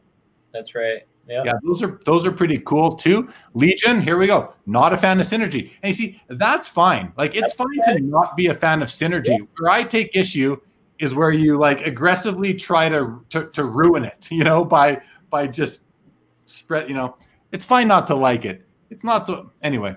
People, hey, freedom of speech, freedom of speech. Exactly. And that's why we create various brands and we try to do different things so that there's different, you know, different tastes, different sort of look and different feel of cards. So like, yeah, I totally respect that. It's not for everyone. Know, I understand that. Yeah, and I think you know, it's almost nice to know sometimes if you have a product that people really don't like, but then you have other people that really like it, those people that really like it are going to stay loyal to it. And yeah. that's way more important than the people that don't like it because the people that don't like it aren't contributing to its success to its um, success by, uh, in terms of bringing it back year over year. Hmm. Yeah, Sean makes a great comment. Card appeal is in the eye of the collector. Comes back to the main main thing we should all be, you know, living by in this hobby is collect what you like. Yeah. And because someone else doesn't like it, doesn't mean you don't have to like it unless you just also don't like it. But let's try and be kind of individuals in all this and, and collect what we do like. I think it's the best way to guarantee you enjoy the hobby in the long run. Yeah, everyone, uh, as D. Cabral says, everyone likes their own thing. Collect what you like. Yeah, bingo, no doubt about it. And great advice at the same time, don't, it's obvious, but don't collect what you don't like. But maybe don't try and make the company go bankrupt because you don't like the product. So, okay. Interesting stuff. So that we've covered off O-Pee-Chee, we've covered off some SP Authentic, some Synergy. You also work on artifacts and Black Diamond. Anything mm-hmm. about those products you want to mention quickly? Uh, let's see. Black Diamond. You know, I love that set. Um, there's going to be a nice you know the diamond cards are really the big chase in black diamond we, we again we wanted to create something that wasn't um, you know wasn't all autograph driven we wanted to kind of create a new card that was you know technology or, or something different so the diamond relics um, we're expanding on that this year uh, there's going to be a variety of color parallels so kind of like a rainbow chase now for black diamond so those are going to be beautiful cards i'm excited for you guys to see all those cards that's a really that's really cool to hear yeah, D says Black Diamond are incredible. There's a fan for that. Sean says, "Don't worry, I get crapped on for collecting my Leafs." I'm sure you do. the Leafs are a polarizing team. Either you love them or you hate them. There's not much in between there. That's for sure. Right. Right. Well, Sean, sorry to see what happened to your Leafs this year. You know, I thought they were going to win that last game after come after that amazing comeback. I mean, right. how they couldn't carry that momentum into the next game is really. Uh, I thought they were going to. I thought they were going to win. I went heavy on Leafs in my DraftKings the next day, and I clearly lost that uh, that day of uh, daily fantasy sports. But um, okay, before we talk about O-Pee-Chee Platinum, so I want to talk about that briefly. I just want to see what uh, what Jason has to say. Artifacts and Black Diamond are my all-time favorite brands. Big thank you for bidding them out every year. There you go. Thank you for a nice positive thank comment, Jason. Thank you for enjoying them. Thank you guys. And and now you know Jason, the man behind him. That's pretty cool. That's pretty cool. Always nice. That's what's again. It's the best part about the show is bringing people from card companies and other companies within this hobby and introducing you to the to the collectors. I think it. I think it's it's great. It's it goes a long way. So Legion says artifacts is fun to chase the rookie redemptions, particularly before the checklist is announced. Yeah, that's a, a long-standing tradition in artifacts are those redemptions for the draft pick for sure, for sure. Okay, let's talk O-Pee-Chee Platinum. So a, a, very popular set that to me is our version uh, in terms of our being the hockey collectors world world's version of Prizm in basketball. And I say that because of all the parallels. Prizm has a, and just because we're using the word crap so much, a crap ton of, of parallels, and I love them. I love I love nice parallels. O-Pee-Chee Platinum has a lot of parallels as well. But what I've noticed is that they've changed a little bit. So the prior year's product, you came out with the Arctic Freeze. It was numbered out of 79. It came out again this year, but it was numbered out of 99. And then you came out this year with something called Sunset and something called, I think, Pond Hockey or something like that. So my main my, my first question in terms of um, O-Pee-Chee Platinum is sort of like how do you how do you come up with a name Arctic Freeze or or um, Sunset and are you always looking for new inserts to add to the library of inserts within that set and do they re- does Sunset replace something else? And I finally remembered the third thing I was going to ask you when we talked about synergy. So hold on to the O-Pee-Chee Platinum questions that I just asked. You mentioned a, you mentioned crash numbering, and I like to always clarify things that you know people from card companies might might use in their regular language that us collectors may not understand. So I've heard the term before, but can you explain what crash numbering means? Sure. Um, it, for me, I kind of had to learn, you know, the the inner the intermingled lingo with that. But you know, you you hear the terms either like serial numbered or crash numbered. It's the same thing. Um, you know, whenever you see a, a serial numbered card, it, it's also crash numbered. It relates to the machine actually that they use to serial number cards. So it's a big press that they, you know, when it comes down, I guess somewhere along the line, someone's like, it's almost like it comes crashing down when they when they stamp the card. Um, so it, it, literally comes from the process. The number is like crashed onto the card. So it's just the serial numbering. Whenever you see that uh, foil um, foil serial numbering, that's the same as crash numbering.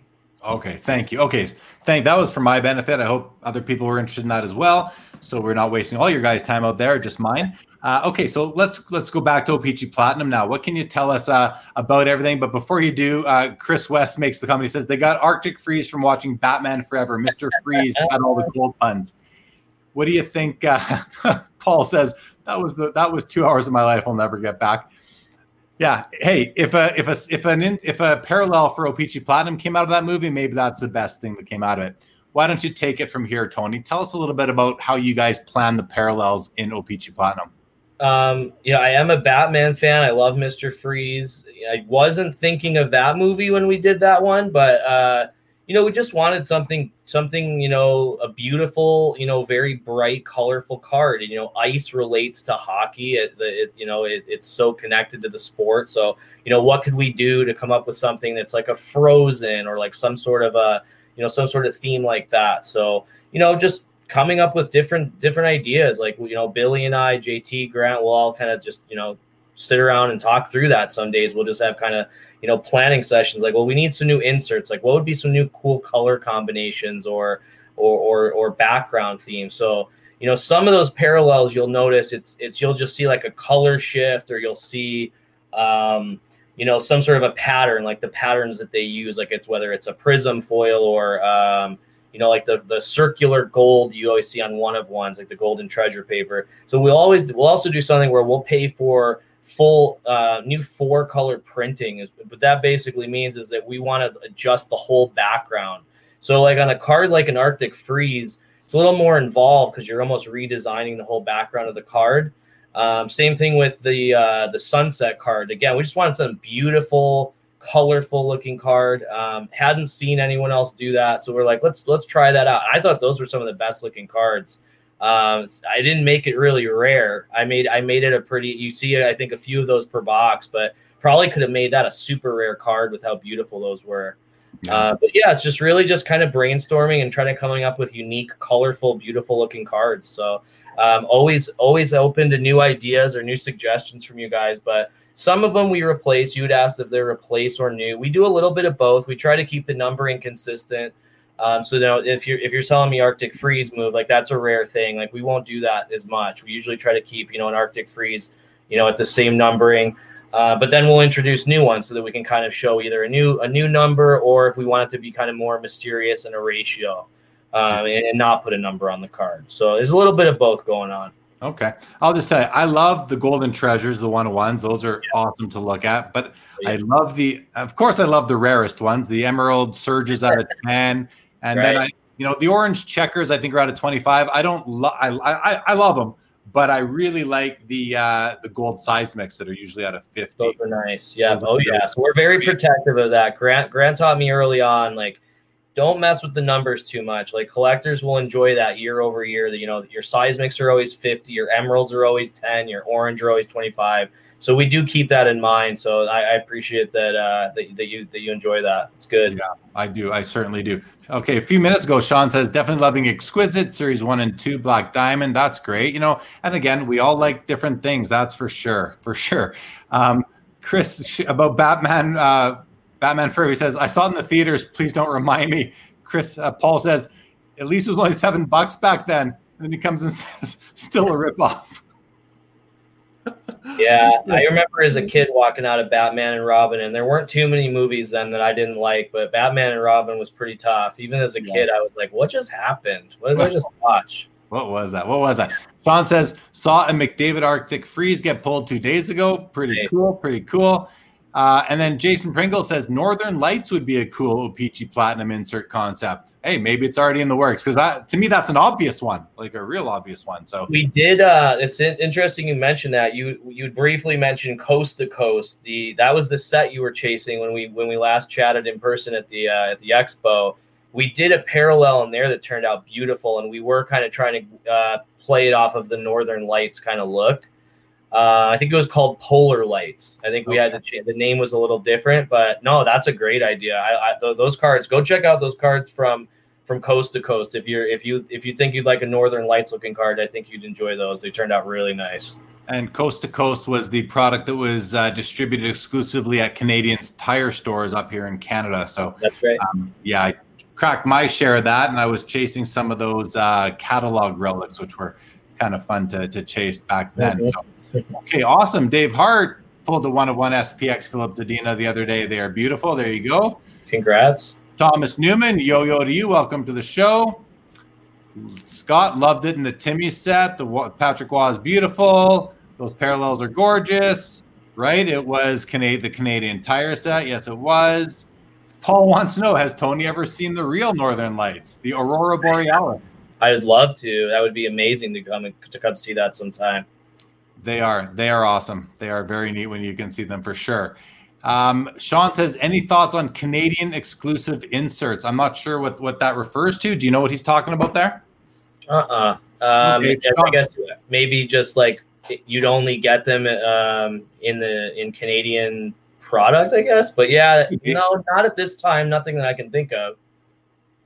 Okay. Well, no worries. He can clarify or not. Let's move on. So, you mentioned a few minutes ago, you said, you know, you're always open to suggestions from the collectors and as to what you might do with a product next year. So, that kind of is a great segue into the next topic I wanted to discuss, which was really, you know, when you're at the card shows, are you are you open to people coming up to you and just talking about the products? Do you yeah and and not only are you open to it because I know you are. That was a that was a, a loaded type of question or a, a, rhetorical question, I should say. Is it something that you want more of? I should say, like, is it part of the strategy? Is well, let's see what collectors say at the expo in November before we do this. Do you is that yeah. does that work into your guys' uh, planning each year? It absolutely does. We I all I can say for everyone in our department, you know, we do take into consideration what the collectors think about the sets, what you like, what you don't like. And those opportunities are the best times. Yeah. I mean, I've had hour long conversations with your, you and other collectors at that show, and I'm all for it. I'm sad we couldn't do it this year. So I look forward to being able to do it again. And yeah, you know, for me, um, I usually go to the spring expo. Billy Billy works on UD1, so it really makes sense for Billy to be at the fall show. That's when UD1 is released. It's a kind of a, it's kind of coincides with that show. Um, so there's a lot of collectors there that he can get a ton of feedback on that set. So when I go in the spring, it's great because you know you're talking about it. Platinum is usually ripped a lot. Um, SPX, you know some of those other later you know in the year like mid-year kind of products are out. So yeah I, it's it's amazing for me to go and, and get that get that feedback and have those conversations. And you know i love it. I love to to hear what you guys think and and and what we can do to do better. Um, again i want to make things that you guys will enjoy that the collectors are going to want to buy. And I, I, try to think of it that way. Will they would would i want to buy this? If i was if i was collecting this set you know and spending my hard-earned money is it something that i would want to to, to be purchasing. So yeah, I think, and I can say that for all of us in our department, we all care. We all, we're all in it for the love of the game and we love this and, and we're all trying to make the best stuff we can. So that feedback is very important to us. Well, yeah. And you, you're, you came from a collecting background. So, it, you know, it's great to have collectors doing this because you kind of can put on that hat and say, what are these guys going to want? So mm-hmm. that's awesome. That's awesome. Tom Newman, I got some Northern Lights. Okay, that, that's a certain strain, I'm sure. Uh, and a little bit of a laugh. Good for you. I love it. I love it. Okay. Billy says, uh, Do you ever look at the cubicle next to you and ask, when is that guy going to clean up his desk? Is he ever going to throw those Mountain Dew bottles away? So, for anyone who doesn't know, Billy and Tony are both product managers for Upper Deck. They must obviously work right beside each other uh, when they are able to work in the office, that is. Yeah. Uh, so pretty funny. Billy, thanks for still joining us. Appreciate you being here and even appreciate you saying to me, hey, you got to get Tony on the show. So that was that was great too.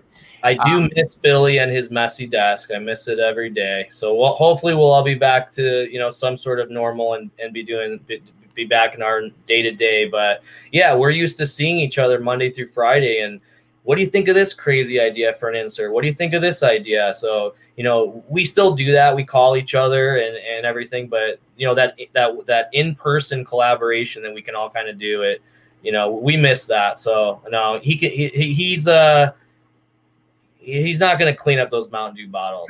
he's, he's saying that, but he's not going to clean them up. Never good.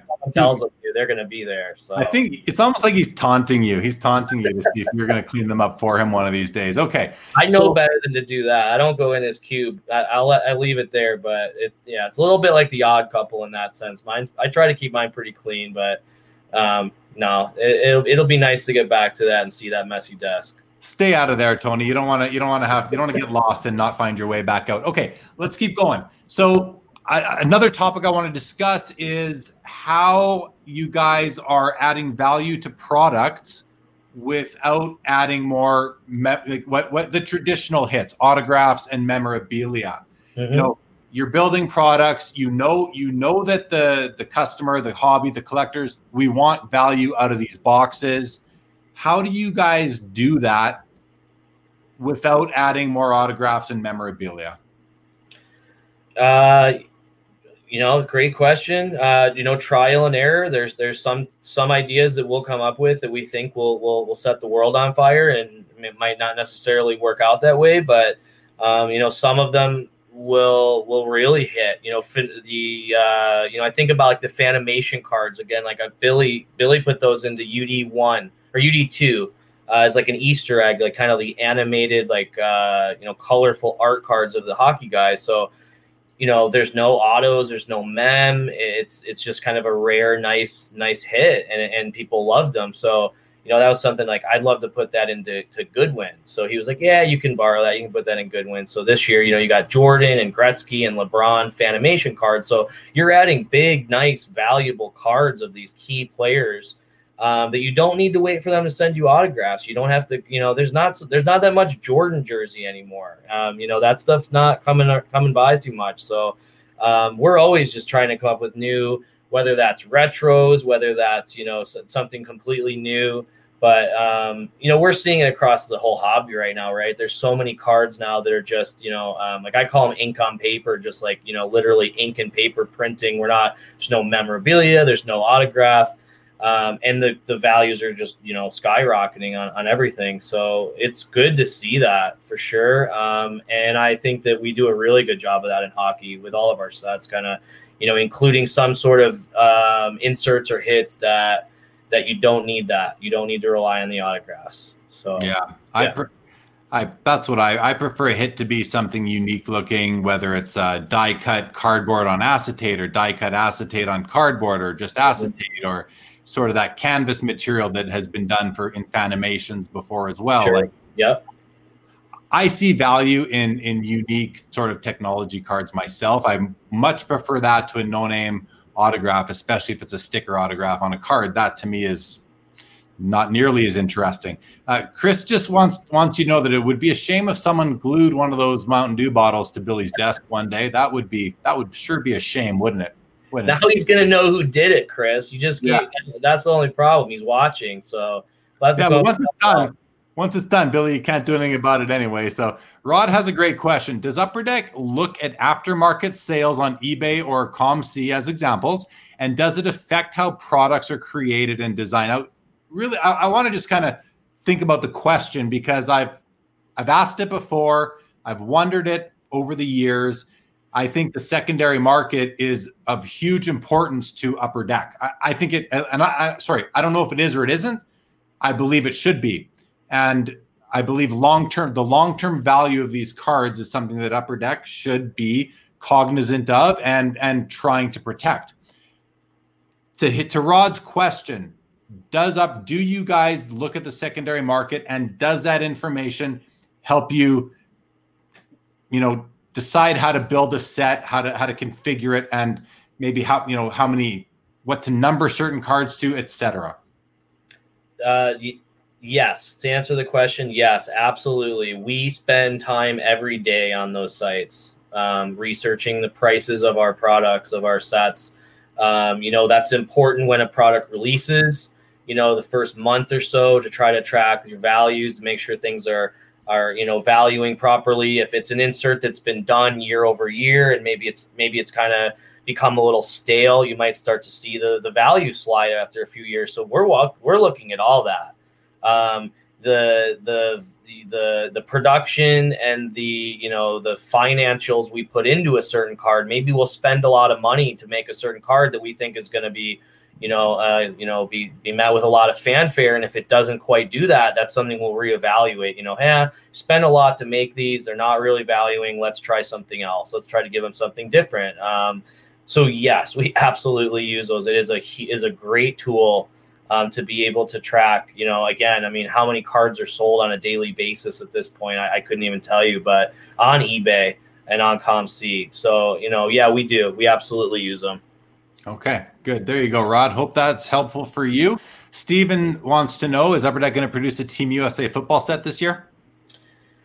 I've passed the baton on that one, so I don't have a I don't have an answer. Um, I don't see why we wouldn't be. Um, I don't know with everything with COVID though, if all those games are able to be played and you know the logistics of that, like that could affect a set like that because you know you need those those uh, you know the Team USA um, you know games to happen. I think it's in Dallas every year, the USA football program. So yeah, I, I hope so. I don't have an exact answer for you on that though. Okay, no worries, no worries.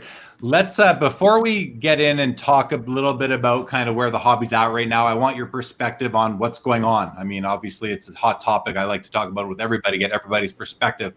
But before we do that, quickly tell the story about uh, when you got to work with Wayne Gretzky.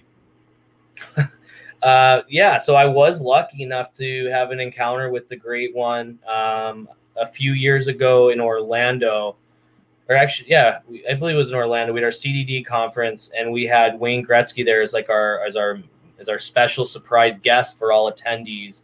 Um, and, and, he did a little event with Kevin Smith. It was an amazing event. Um, hoping you guys will see a video of that one day. I'm hoping that gets out to the to, to, to collectors and fans to see that event. But it was really special. Um, and at the end, everyone who attended got to meet Wayne. So everyone got to take a picture with Wayne. Um, you know, for upper deck staff, it was just a quick group photo, like just let's do a quick shot with him. And for me, he in the photo, which I don't have the photo because it's in, it's at the office, which I haven't been to in months. But in the photo, he's behind me. I'm kind of kneeling, and he has his hand on my shoulder. So that was like my that'll be my connection to Wayne. Like you know, after the hand on the shoulder in the photo. Yeah, uh, I'll have to get you the photo so you can see it. But uh, special special feeling, special moment for me. Um, that I'll always have that. So yeah, that's my that's my memory with him. At least my first memory. Uh, it's too bad we didn't think of it and uh, got that picture. We could have shared it on the screen, but that's okay. Next time, man. For okay, sure. So, so let's just have a quick discussion because I, I do want to open up this box. Guys, if you're joining a little bit late, Upper Deck sent me this box along with this shirt, Wake and Break. It's got a reference in there. Thomas Newman, you'll know what that reference is. Um, We're going to open this up. We're going to send all the hits to one lucky viewer. And Tony has a trivia question loaded and ready to go. So we're going to get to that as soon as we finish this discussion and hear Tony's perspective on what's going on in the hobby right now. But before we do that, I also want to mention, guys, if you are new to the show, if this is your first time watching Sports Cards Live, thank you for joining us. Thank you to Upper Deck and Tony Sirianni for bringing new viewers to the show. I appreciate that from all my guests we are starting a new show. It's going to debut this evening, about half an hour after we finish here at 12:30 Eastern, 9:30 Pacific, called Sports Cards Live After Hours. I do have a guest coming on to join me. I don't know if he's still in the audience, but he was earlier. And uh, we are going to just really sit back. We're gonna we're gonna debrief this episode, the Tony episode, a little bit.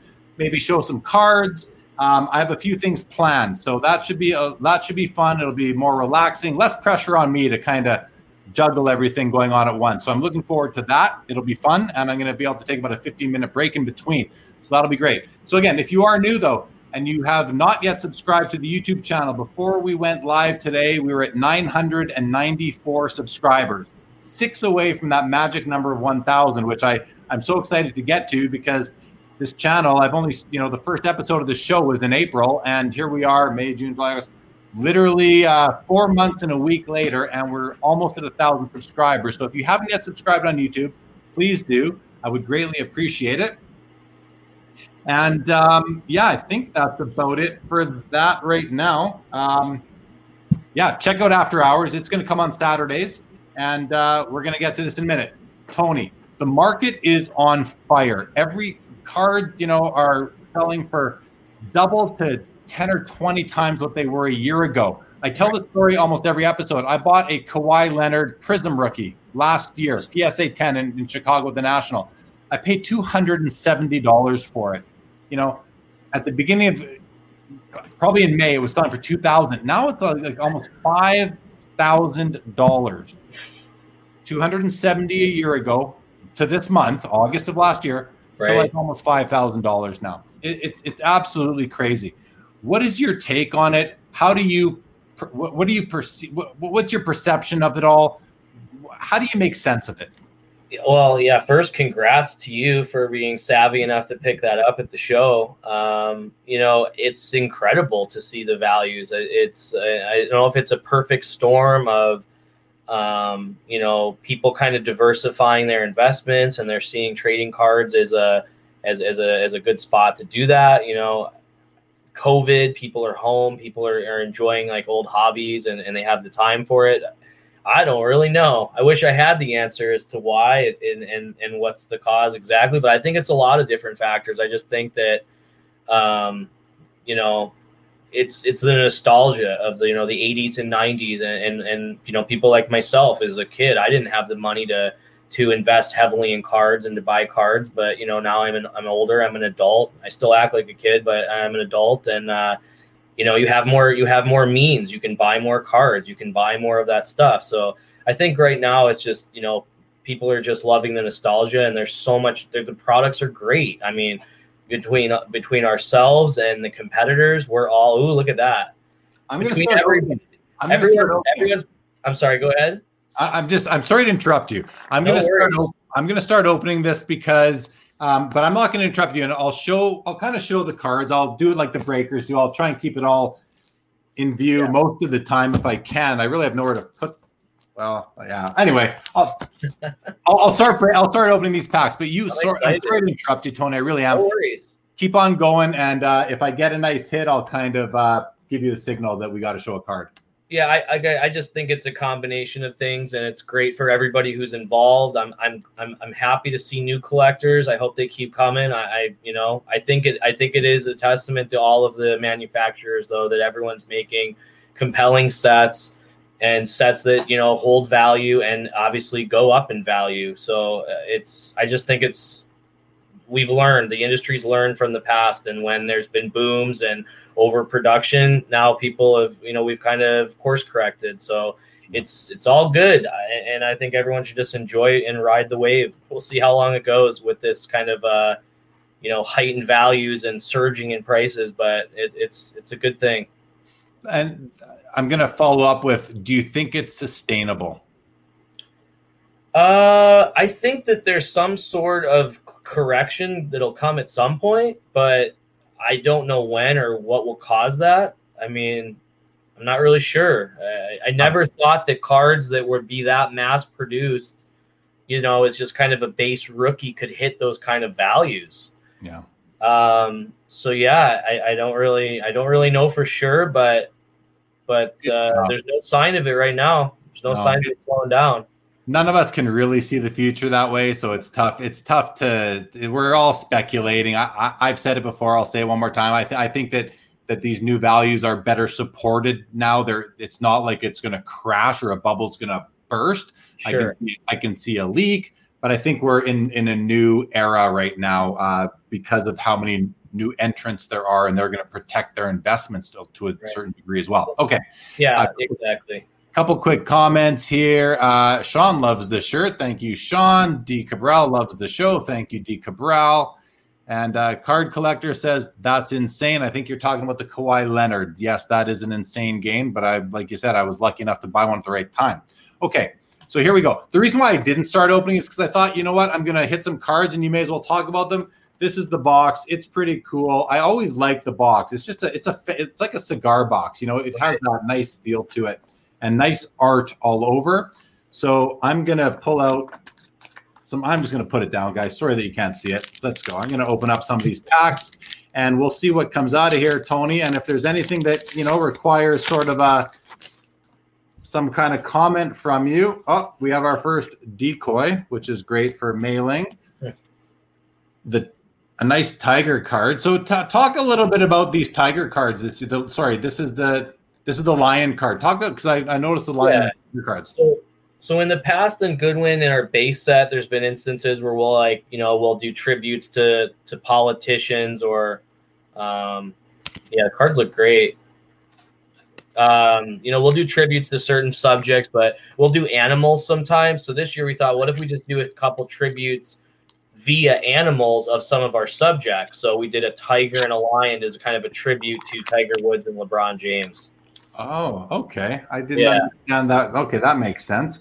We have a mini in this pack, another decoy, and we have a mini card of uh oh, nice one, Bianca Andreescu, the Canadian Nice. player who won uh, the what, what tournament did she just win? Was it uh, Wimbledon or, or the U.S. Open? I don't even remember which one it was, but Yeah, she's a big. Her biggest match, not so to date, is the one she beat Serena. That's still like kind of like an epic one. But yeah, we were so happy when we got her for Goodwin. She's going to be a good one for years to come.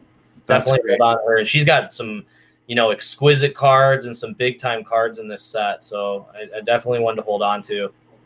Okay, so there's I, I I consider that to be a hit, a mini uh, a mini. Is that a hit to you guys or not really? Uh, well, I mean, we give we we kind of solicited as three hits, right? Like you'll get three sort of like mem or auto type of cards. But yeah, I think the minis should be should be considered a hit too. Okay, and what about these Goudey inserts? The, uh, Timothy Weah, uh, soccer player. Is Soccer it, player, yeah. I mean, this is sort of an insert because you only get three or four or five of these per box or whatever the number is. Yeah, right? we, we do it as like a like a subset. Exactly. Goudey's a subset in there. You got it. Okay. Oh, I was gonna say no one else of interest, but the rapper Scarface. So you always get interesting cards in uh, in Goodwin Champions.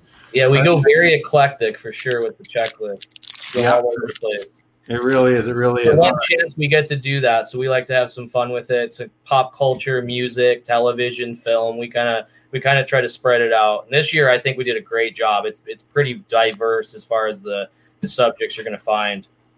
It re- it's always diverse like that. Yeah, All right, let's just. How many packs in the box? We got 20 packs, so this shouldn't 20 take too long to bust through these. There's another decoy, so that means probably not much in this pack.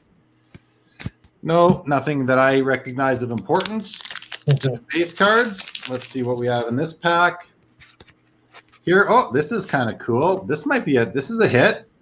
This is a mini Goodwin Champions, but it's the lumberjack version. oh yeah, nice, Tiger Woods. very cool. That's a nice one. Am I eligible to win this? These hits? Uh, You might Billy might have to might veto you since he got vetoed on that. I'm not sure. Except that possession is nine tenths of the law, and they're right here in my hands. So Yeah, you got him on that. That's right. doesn't much control of that. Okay, not much else in that pack. Let's keep going here. What do we have here?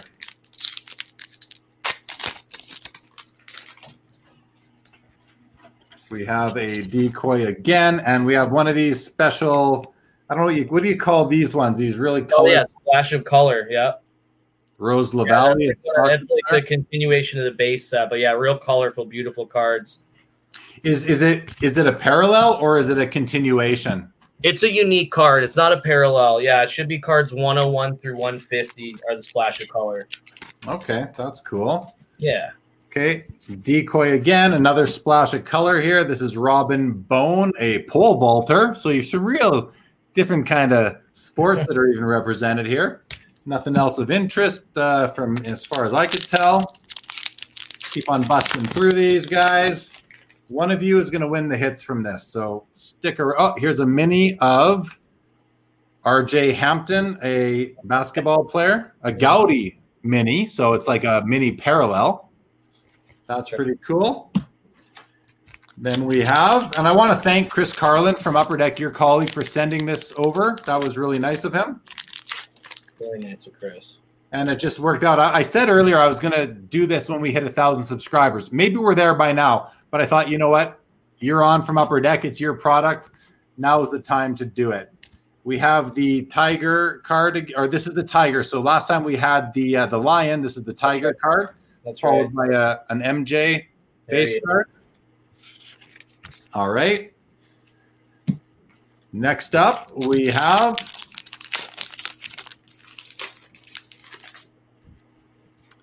another uh, decoy and then a color blast of Megan. I don't know, even not Ra- Rapinoe. Soccer Pino, player. yeah. Yeah, We'll consider those. We'll probably consider those hits unless the winner just says to keep them, in which case I won't bother mailing them, just to save room in the envelope more than anything. Here is a Goudey parallel of Laura Wilkinson, a diver.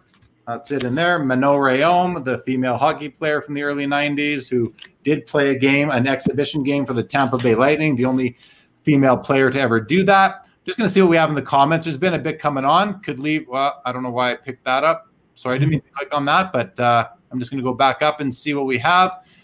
The card collector says, I feel like some people are happy riding the wave, blindly buying Luka Doncic base Prizm PSA 10s and watching them go up in value. Once that card, many others like it. Plateau, the flippers.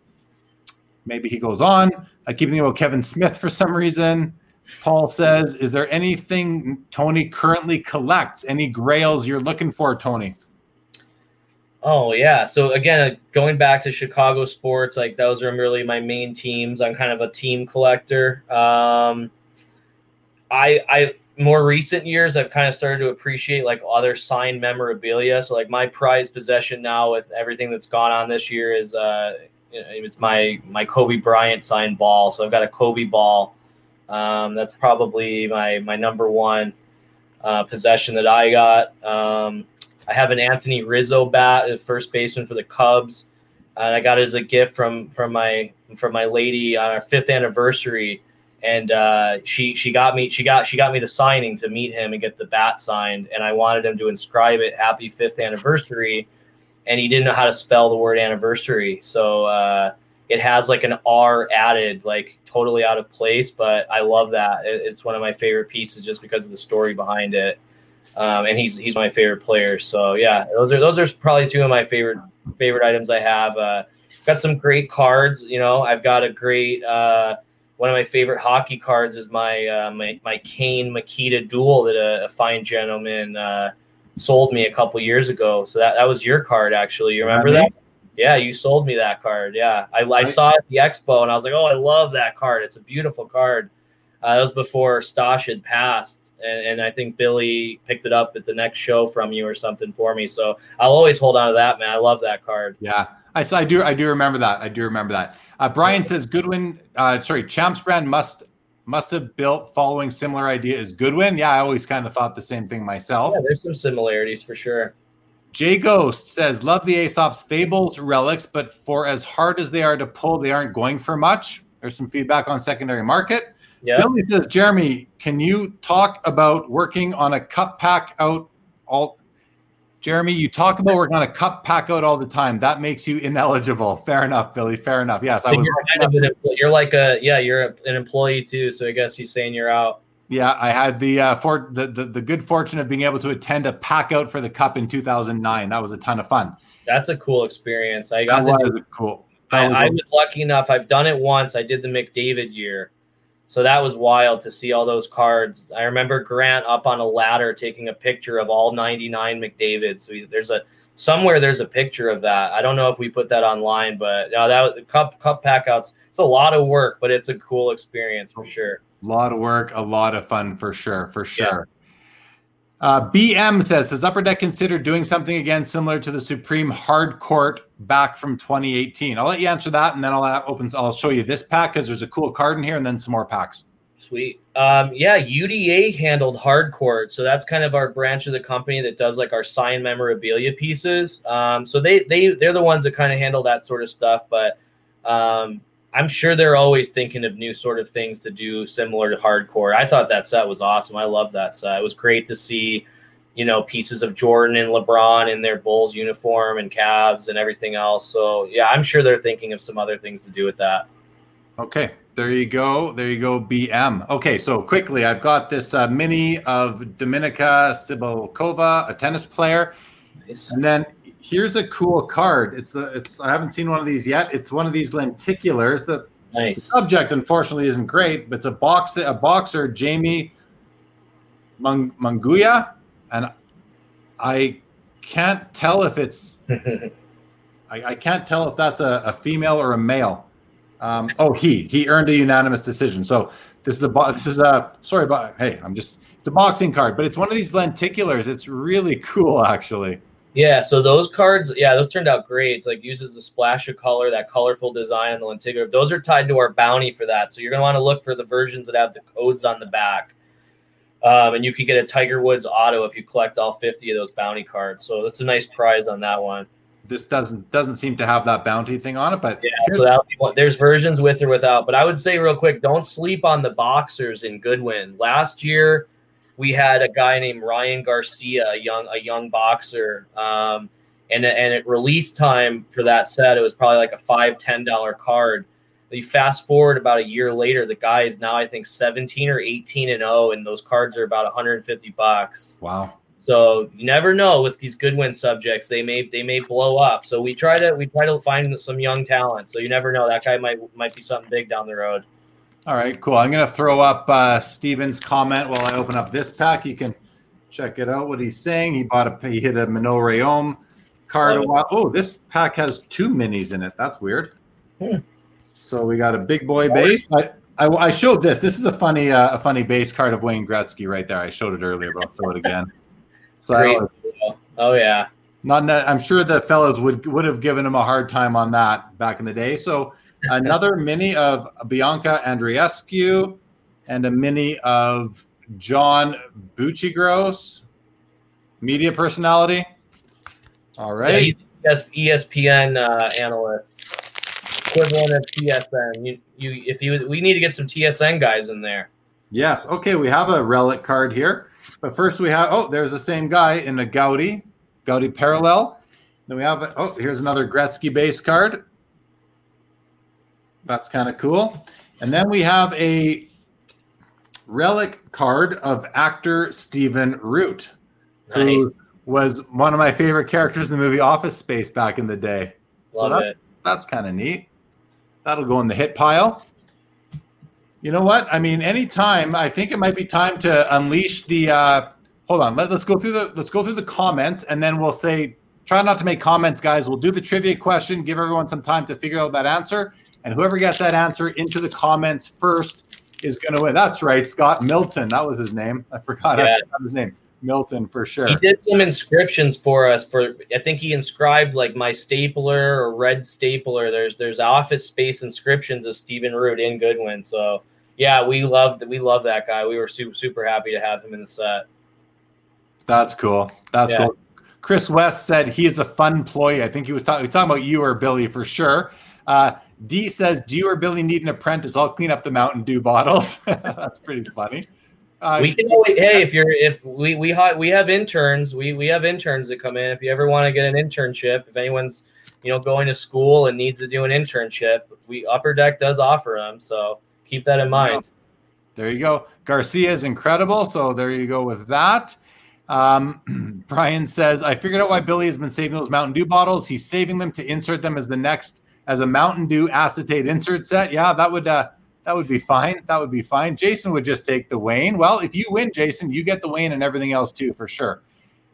Um, any plans for more announcer or coach cards and products? Uh, we're always open to it if it's if it makes sense. Um, you know, if there's the right if there's the right name that we want to put in there, um, especially in Goodwin, that's where you might see like an, a more announcer cards and stuff like that. So yeah, always always uh, always a possibility. Yeah, give him a red stapler parallel, says Scott. Yeah, yeah, I believe you have my I know. Office Space, one of my favorite movies ever. Oh yeah, He saves the bottles for the Synergy Greens. That makes sense. We have an autograph.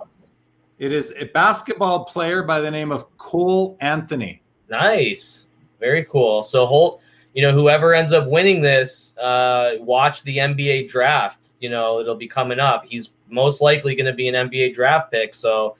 Uh, big potential with those type of cards. You know, you've got there's some pretty cool names every year. We're trying to we're trying to keep that going with Goodwin. So Um, ch- check out that autograph, guys. That is one gorgeous full name, beautifully scripted autograph. This guy sure knows how to sign his name. Well, I think he's a North Carolina guy because I saw some people commenting that uh, Coby White, you know, who's a Chicago Bull and a North Carolina guy, his is literally just CW, and and his teammate gave us CA. So they they, they must be practicing their their auto their their penmanship together. But yeah, you'd Yeah. hope for a little more. But if he ends up being a stud, it won't matter. Okay, next up we have a Goudey parallel of Jasson Dominguez.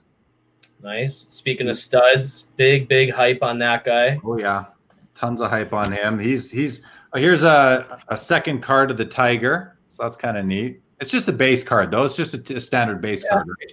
Exactly. Yep. Okay, we're down to three more packs out of twenty. See what we finish up with. We have a, a color burst of Mark Henry, strongman Mark Henry, but just a color burst. That's just a base card. We have a nice model card. I mean, she's pretty. Jenny Andrade. Jenny Andrade, that's a bit, Billy. Billy uh, helped us with that. That's a, a UFC ring girl. So he he's a good scout for that. He always tells us which ones we should try to get deals with. So um, yeah, thank you again, Billy. Thank you, Billy. All right. Uh, Yam says that Cole Anthony played in Australia rather than college, maybe why he's not as well known. Oh, okay, there we go. But Steven says he played in North Carolina. Maybe I thought so. I thought he was North Carolina. Maybe he did play overseas at some point too, but I thought he was a kid. This pack doesn't seem to have a hit, so we're down. But it does have, which is interesting, no hits, but it does have both Tiger Woods base cards in it, so that's kind of neat. All right. Yeah, I mean, hey, Tiger Woods. Last pack. It's a thin one. Maybe that means something. I don't know. Don't want to You never know with this product. You never know. Never know. Let's see. Hopefully, there's something good for the winner here, guys, and then we'll figure out who the winner is. And maybe nothing great. Another Casey Mize uh, Color Blast card. Very cool. Yeah, he just came up and made his major league debut for the Tigers. So see how he does. I think he did pretty well his first start. Another uh, Ken Jennings, the Jeopardy guy, the Jeopardy winner. That's a base card. So that's that's uh, that's it for for the packs, everybody. As for the hit stack, so let's just review. We've got she. I have her in the hit stack, but I don't think she does. She's actually in that. So we have a couple of these color blasts. We have some some of these Goudey uh, parallels. We have the Cole Anthony autograph. Oh, we do have the three hits. We have the Stephen Root uh, relic card, and then we have the lenticular uh, Jamie Munguia uh, boxing card. So we do have that. A bunch of minis, including probably one of the better minis you can get, which is this Tiger Woods lumberjack. So these are pretty rare. The lumberjacks are they not? They are definitely. Yeah, that's a nice hit. You got a good one of the best subjects you could get with Tiger. Yeah, and then a bunch of a uh, bunch of other uh, kind of inserty kind of stuff or parallels and minis and that. So thank you to Upper Deck for the box. Now let's give these away and I'll get them out of my house here uh, next this week coming up sometime. So Tony has a question, everybody. We have uh, about we have over 50 people watching right now. If you're watching on YouTube, I do believe you have a 10 second advantage here. So Tony, you are going to tell the question to the crowd. And um, the first person to put it in the comments that I see now, unfortunately, you guys just have to trust me because only I can see them because I'm getting the comments in one stream from Facebook, YouTube, and Twitter. So I will be honest, I tell you that, and uh, let's do it. So, what is the question? And uh, let's uh, let's start seeing some answers pour in. Okay, so the question is, it is it relates to the Goodwin product. Uh, there's an insert this year uh, called Jordan's Curtain Call, and it's an insert themed around uh, a charity basketball game that Jordan played in while he was retired. Um, it was the last sports event at the old Chicago Stadium. Like immediately after that game uh, happened or, or ended, they started tearing down the stadium. So Jordan came out of retirement at the time uh, and played really well. But the trivia question is, how many points did he score in that charity game? Okay, that might be tough to figure out. Not like anyone's gonna. Well, hey, if someone knows this off the top of their head, that's impressive. Major Complex, welcome to the show. Says 100. That's the first answer we have, and he's watching on Twitter. So that tells me that Twitter is really quick to to get this feed. Is is hundred correct, uh, Tony? It is not hundred. No, it's that's a little too high. There's only one player that's ever scored scored hundred in a game. It was not Jordan. But we that's a winner. question. We have a winner because you did tell me before the show started what that points total was. Yes. So I'm going to go through all the answers that have come up in order. This is the order that they come up in my feed. I'm just going to give it a few seconds to make sure that everything's loaded. So, okay. So the first answer was 100. False. False. Next next response 43. False. Next Incorrect. response 44. Incorrect. 45. Incorrect. 38. Incorrect. 52. Bingo. Bingo. BM, you are the winner of these cards tonight. Congratulations to you. I don't know who you are. So, uh, based on your, your name, please reach out to me. Let me actually shoot. I haven't had the banner going all night. I totally forgot to have the ticker going tonight. So you can reach out to me right there on Instagram or on Twitter. Instagram, I'm jlee underscore cards. On Twitter, you can reach me at sports cards liv1. So just reach out to me on either of those formats. BM, identify yourself, and um, let me know that that was you. Thank you. Okay, we had a several more. I will let Rod Jameson know you were three answers later. You were close. You had the number, but you were just a little bit after. So were you, Corey Wilson. You got it right, but you were later on. LG, you were a little bit late, a little bit late. Who else came in? Uh, we had a ton of answers, guys. Thanks everyone for putting your answers up there. No one else gets it right until we get to Georgetown Vintage had it right, but you were way late. Card Killer, welcome to the show what is going on here? Got a little funky. Little, little funkiness happening here. Here we go. We seem to be back. Card Killer, yo to you guys. Follow Card Killer on Instagram. He's got a great Instagram account, really cool stuff. I've been a follower probably for over a year now, Card Killer. What else? Who else do we have? Yeah, okay, so we have some congratulations to BM. Everyone's saying congratulations. Good for you. Yes, thank you. You will reach out. Awesome. Norman Marr, thanks for the great show. Thank you. You are welcome for that. Thank you to Tony. So, guys, we are almost we're at the 2-hour mark. We're at an hour 55. Perfect time to bring this to an end. Everyone, if you're watching, remember we're coming back on in 35 minutes with the After Hours show. My guest is going to be Carlos from the Because I'm Carlos YouTube channel, a great channel. Check it out. He's going to come in. We're going to sit here and we're going to we're going to shoot the poop for a little while. We're going to talk a bit about this episode with Tony. All good stuff. Got a few other ideas planned, so be sure to come back in 35 minutes. It's going to be uh, the episode is already loaded up on YouTube, ready for you to click into. Sports Cards Live After Hours. The first ever episode premieres in 35, 34 minutes from right now. I will be back with Carlos and we're going to hang out. So I hope to see many of you guys back. Tony, thank you on behalf of myself, this show, Sports Cards Live. Thank you on behalf of all the all the viewers, all the audience. You know, it is as I've said before, it's awesome having you guys. If you want to follow Tony, he can be followed on Twitter at T Sirianni 6 that's where you can follow Tony on Twitter. And I'm going to put up, uh, I'll leave that running for a minute. And then upcoming episodes, guys, this coming Wednesday, Rich Klein, who's a veteran hobbyist, he's written for all the publications. He does some work with COMC right now. He's going to be my guest. I'm expecting an amazing episode with him filled with insights and wisdom. The man has been around, he knows his stuff, and he's on other shows on YouTube. Uh, so be sure to check that out on September 2nd, the Urschel brothers. These are guys that are collectors that collect monumental patches from the cup specifically. They have over 80 of these things. They are going to be on. We're going to talk. It's going to be a collector, uh, kind of a collector highlight episode. We're going to talk about, yeah, it's going to be collectors. Episode. You know, I, I started out the show by having collector spotlight episodes and industry insiders. And I used to do the industry guys on Saturdays and the collectors on Wednesdays. That's all been jumbled up because of scheduling reasons but we're going to have another. It's been a lot of industry insiders recently, so it's going to be another nice collectors episode with the Urschel brothers coming up.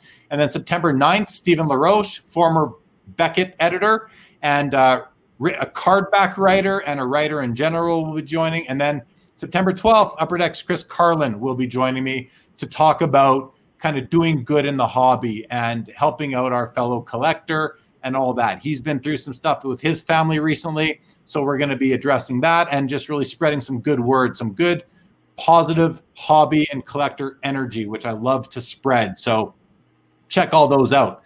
Back to the comments before we sign off for the night. And this is where we get a lot of thank yous to you, Tony. So I want you to stick around for this and let's just see what everyone is saying. Sean Abergel, thanks for the show. Thank you, Sean, for tuning in. Legion, appreciate your viewership as always. Thank you so much. D. Cabral, Interesting as always. Thank you. Appreciate it. Glad you found it interesting. Tony, uh, sorry, Scott says, Tony, thanks so much. Love the insight and hope to see lots of Patrick Roy inserts and parallels in your products. He only said it like a dozen times, Tony, so you better deliver, all right? You better. I made deliver. sure to write. I made sure to take the note. I, I got it. I hear you loud and clear. More awesome. Patrick Roy.